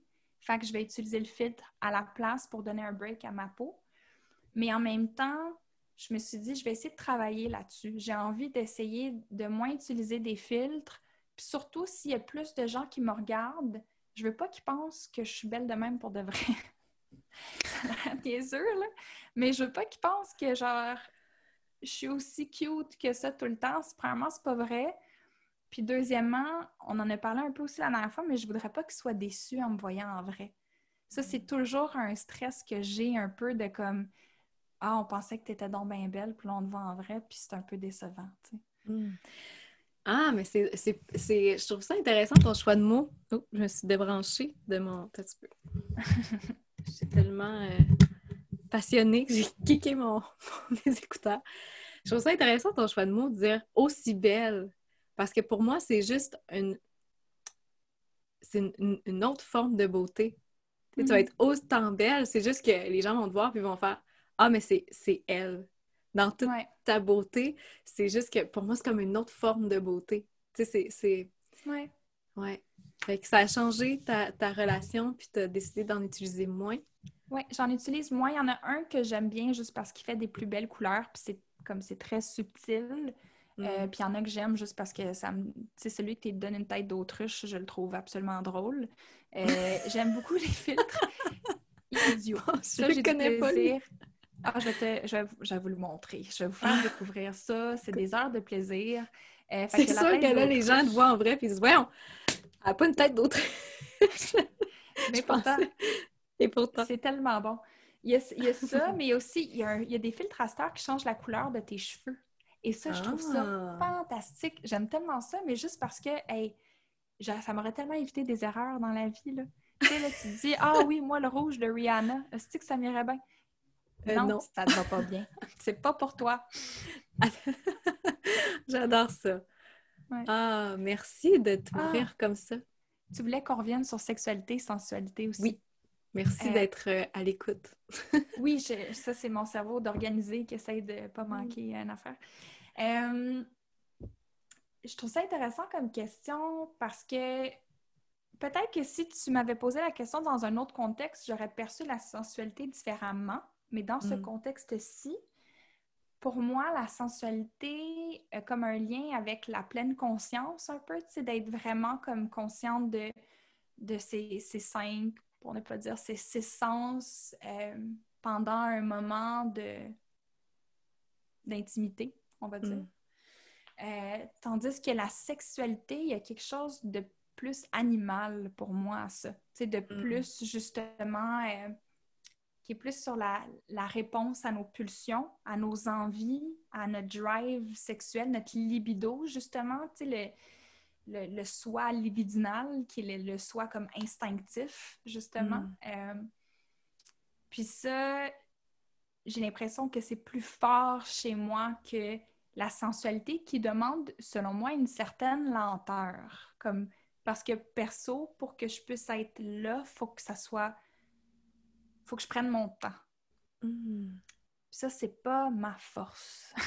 Mm. ouais. Fait que, fait que c'est ça. Mm. C'est comme ça que je vois la différence un peu entre les deux. Ah, merci beaucoup d'avoir clarifié. Je trouve ça super intéressant. On termine, si tu veux bien te prêter au jeu. J'aurais parlé avec... Ah, il est 2h22. Et euh, j'aurais parlé avec toi tellement longtemps, encore une fois. mais je, je suis ébahie par la personne que tu es, encore une fois. Ah, t'es fine. Hey, la prochaine fois, on parlera d'argent. C'est un sujet, je trouve, qui manque à notre conversation. Prochaine Mm. fois. Absolument. Tu sais On que j'aime en parler. Ça va me J'ai adoré. Parce que là, au moment où est-ce qu'on enregistre ça, hier, tu avais posté des stories qui, euh, où est-ce que tu parlais justement de comment tu dit euh, à un groupe que dans, que dans tes intentions, il y en avait une qui disait euh, Les gens aiment me donner de l'argent. Mhm. J'ai tellement aimé ça. là. J'étais là dans mon lit en train de regarder ça, puis je claquais des doigts, j'étais comme oui, oui, oui, oui, j'aime tout. Fait qu'il va falloir qu'on revienne sur le sujet à un moment donné. Mm. Ouais, je vais les mettre à la une. Merci de dire ça. Je vais les mettre à la une. Comme ça, peu importe quand l'épisode sort, vous allez pouvoir aller les voir dans mes. Je pense que j'ai appelé ça mes petits euh, free talk. Donc, vous allez pouvoir aller voir ça parce que ça aussi, c'est une autre phrase que ça fait juste tellement de sens. Les gens aiment Ouais. me donner de l'argent. J'espère que les gens aiment vous donner de l'argent si vous écoutez ça. Ben oui, certain. Parce que l'inverse, c'est très triste. Hein? Donc, euh, ouais, c'est une petite réflexion là-dessus. Merci. On pourra en reparler. Je serais très heureuse de te recevoir à nouveau là-dessus. Quelques questions en rafale, si tu veux bien te prêter au Oui. jeu pour terminer. Allons-y. Euh, Bon, tu les as lues, fait que tu sais qu'elles sont deep. Ta plus belle leçon de vie. Ma plus belle leçon de vie. Euh, je pense que c'est que la voie du succès est la voie de l'authenticité la plus radicale possible. Hmm. Tu serais une bonne politicienne. hein? Ouf, je sais pas. Ah, en tout cas, moi, je vote pour la sorcière. si tu avais à recommander un livre, Un livre. Oh mon Dieu Seigneur, c'est de la torture. Euh, les femmes qui courent avec les loups. yay! Classique, mais, mais bon. Ah, attends, j'en ai un autre peut-être différent. Euh, Il y a un livre qui s'appelle Creating Money. Hmm. Oui, qui est un livre comme canalisé sur justement les lois de l'abondance et tout. Puis euh, je l'ai trouvé très bon. Ça a été comme un game changer pour moi. Wow! Merci. Ou Les Rêver femmes- l'obscur de Starhawk. Excuse-moi, je suis pas capable. Un livre, c'est trop. C'est trop Tu limitant pour publieras moi. la, la liste. Oui, puis tu en as nommé plusieurs en plus dans le Oui, dans l'entrevue. c'est- Donc, euh, merci. bon. Ah non, mais moi, c'est tout. Les femmes qui t'inspirent le plus en ce moment. En ce moment, euh, mon amie Chloé Robertson, euh, c'est une des personnes que j'admire beaucoup, que j'aime beaucoup profondément, qui m'inspire toujours. Euh, J'admire et je suis inspirée par Rose Gouette, qui est la Mm. propriétaire fondatrice de l'Oxy, euh, des produits de beauté euh, naturels. Euh, je suis également très inspirée par... c'est pas une femme en tant que telle, mais je vais les nommer en tant que groupe. Euh, la force des femmes autochtones et des femmes noires me, me jette à terre. Me Mhm. jette à terre complètement. Euh, ouais, je vais arrêter à ça. Parce que je pense que ça Mhm. va de soi le, le pourquoi, mais euh, je pense que ça prend tellement de résilience, tellement de force intérieure, tellement de puissance. Euh, puis je pense qu'on a toutes beaucoup à apprendre de s'asseoir et d'écouter. Hmm. Miam. Hmm. Ouais, tellement. Euh, attends, j'oublie. je la répète à chaque fois, mais là, je l'oublie. C'est beau ce que tu viens de dire. Euh, oui, ton plus grand souhait pour les femmes qui nous écoutent. Ah. Mon plus grand souhait, ça serait que chaque femme se sente tellement bien dans qui elles sont, dans leur essence, qu'elle ne voit plus les autres femmes comme de la compétition. C'est d'arriver à être tellement bien en soi que l'autre ne devienne pas un trigger. Hmm. Ça serait ça mon souhait. Faut convertir ça dans une belle publication Instagram, on dirait que je, je, le vois bien. Le plus beau témoignage que tu aies reçu. J'en reçois des beaux, Andréane, si tu savais. Justement, euh, je suis choyée de comment les gens me partagent des choses, puis me, hmm me prennent le temps de me dire qu'est-ce qu'ils pensent, puis comment mon contenu ou mes cours les aident. Ça, me, touche vraiment beaucoup, mais euh, je pense que les plus beaux témoignages que j'ai, euh, ça doit être ceux qui tournent autour de euh, tu m'aides à m'assumer, c'est que moi aussi, je sentais ça en moi, puis j'ai jamais été capable de, le dire ou de le mettre de l'avant, puis là, tu me donnes le courage de. Parce mm. que je mets, je me mets tout le temps dans des situations inconfortables. C'est pas confortable pour moi d'être vulnérable devant autant de gens. C'est pas confortable pour moi de prendre des risques devant autant de gens qui regardent. Mais quand je parle de sujets qui me rendent inconfortable, je me dis, il y en a qui ont besoin de l'entendre si ça peut créer le chemin pour d'autres, c'est pour ça qu'on en parle, tu mm. pour moi, c'est comme de dire, OK, toute la, en grosse guillemets, mais la violence que je m'inflige parfois, c'est pour ça, c'est pour ces raisons-là. Mm. C'est un grand mot, violence, mais comme... Il y a certaines situations où ça frôle un peu ça. Ouais. ouais. Non, je comprends. Mm. Encore une fois, je voterai pour toi. Euh, OK, j'ai envie d'en rajouter une pour toi, OK? OK. Euh, parce que là, tu as ta formation de tarot. Oui, ouais. Et parfois, le tarot, c'est un peu euh, c'est un peu flou peut-être pour certains. Fait que je suis curieuse de est-ce que tu peux nous partager un exemple où tu as eu un tirage de tarot qui a été particulièrement marquant ou révélateur, puis nous mettre un peu en contexte de, du pourquoi et quelle était la, la ou les cartes peut-être? Oui. Euh, celui qui me vient le plus en tête, c'est celui que j'ai fait il y a presque un an exactement, à mes 29 ans. C'était le tirage pour ma fête de 29 ans l'année passée. Euh, puis c'était un tirage très dark que j'avais fait. Est-ce que c'était les cartes pour mon année à venir? J'en avais pigé 12. Puis dans les cartes qui étaient sorties, il y avait le 10 d'épée, qui est une carte qui revient hmm. souvent pour moi, puis qui est un personnage au sol, à l'horizontale, couché avec plein d'épées sur la colonne vertébrale. Ça, ça représente comme. L'image représente la mort, mais sa signification, c'est plus comme la fin d'une période difficile, la récupération, le. Euh, un peu comme ah, la tempête se termine, puis là, il y, a un, il y a un petit horizon qui commence à, s'éclairer au mm. fond de la carte. Mm. Il y avait le 5 de coupe qui est sorti, qui est une carte de deuil la tour de destruction très rapide, instantanée, imprévisible, mais aussi curative. c'était toutes des cartes très harsh puis très difficiles à, voir à ce moment-là. Puis je me souviens, dans ces, semaines-là, je m'étais fait inviter au podcast de Emma Bossé, qui est une YouTubeuse influenceuse. Puis euh, j'y avais parlé de ce tirage-là que j'avais fait.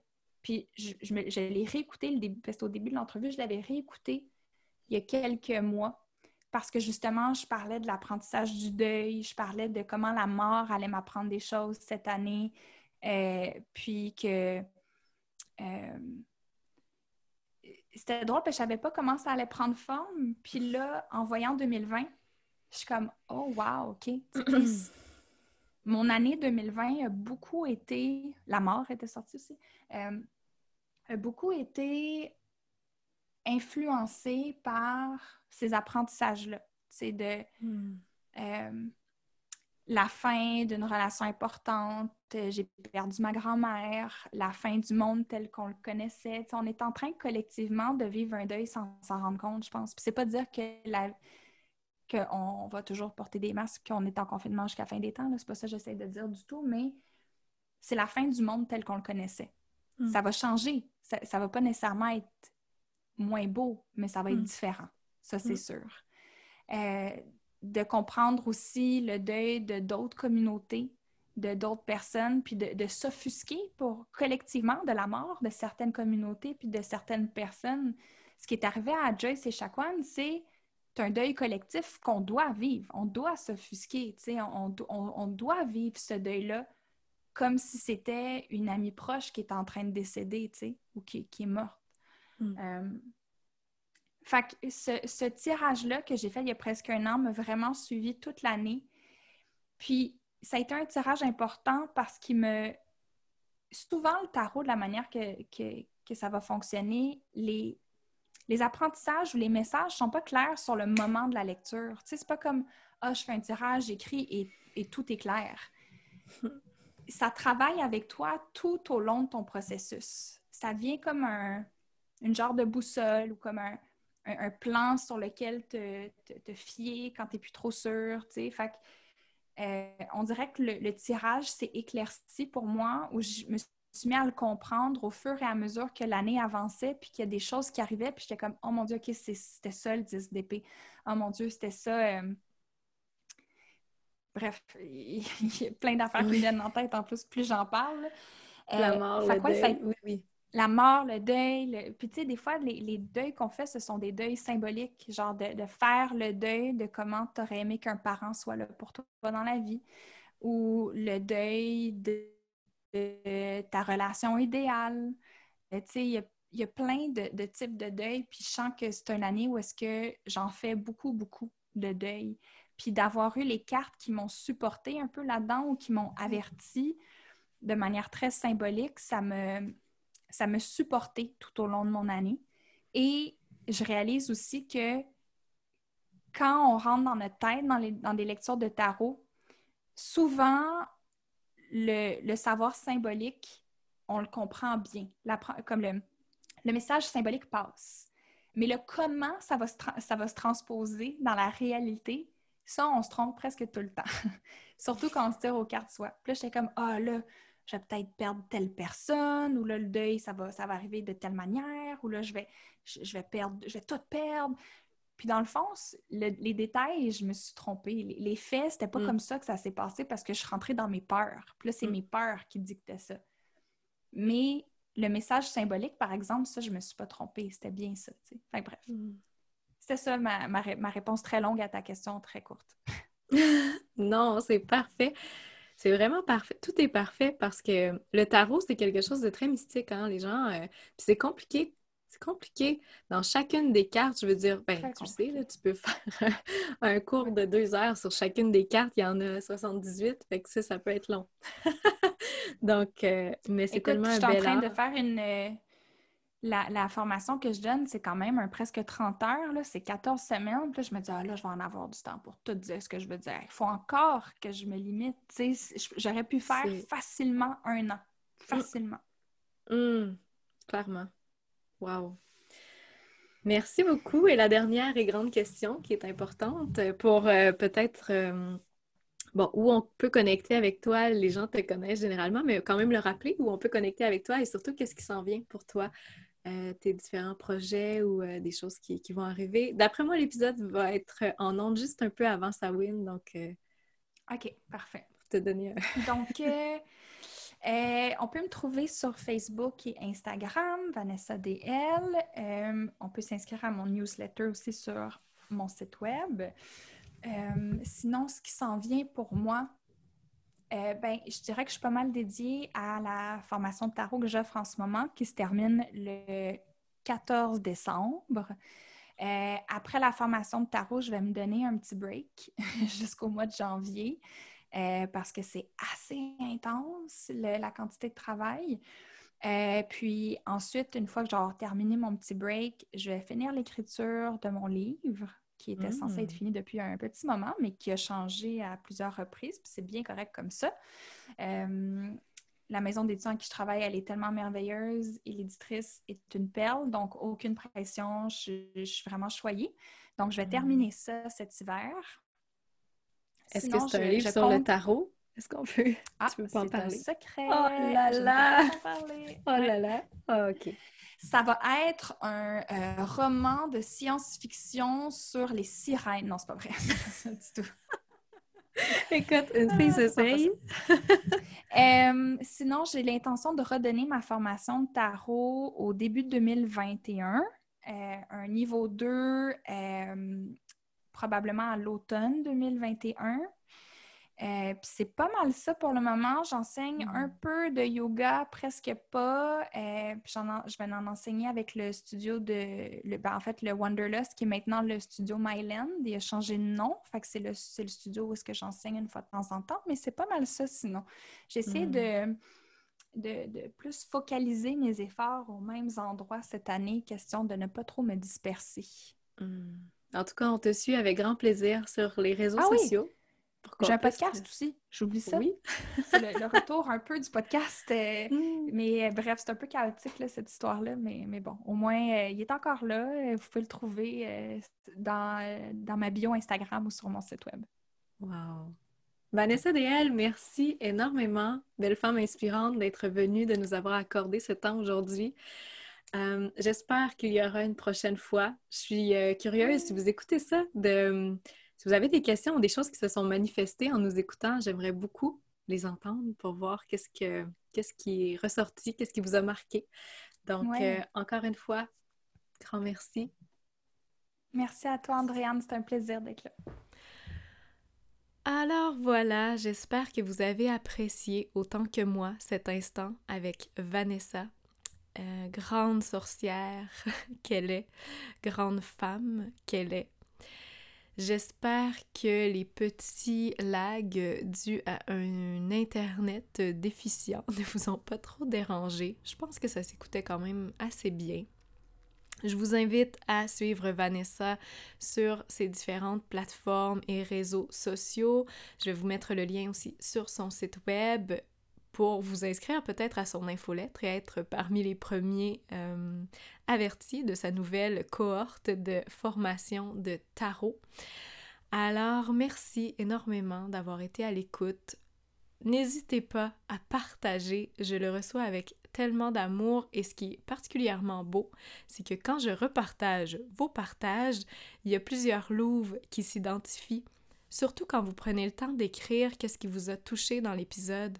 Et là, il y a comme une petite magie, un peu comme dans les cercles de femmes où on devient le reflet l'une de l'autre. Donc, de voir qu'est-ce qui vous a marqué, souvent, c'est comme un baume aussi pour une autre qui le reçoit. Donc, il y a vraiment un bel effet qui se passe quand vous partagez les épisodes.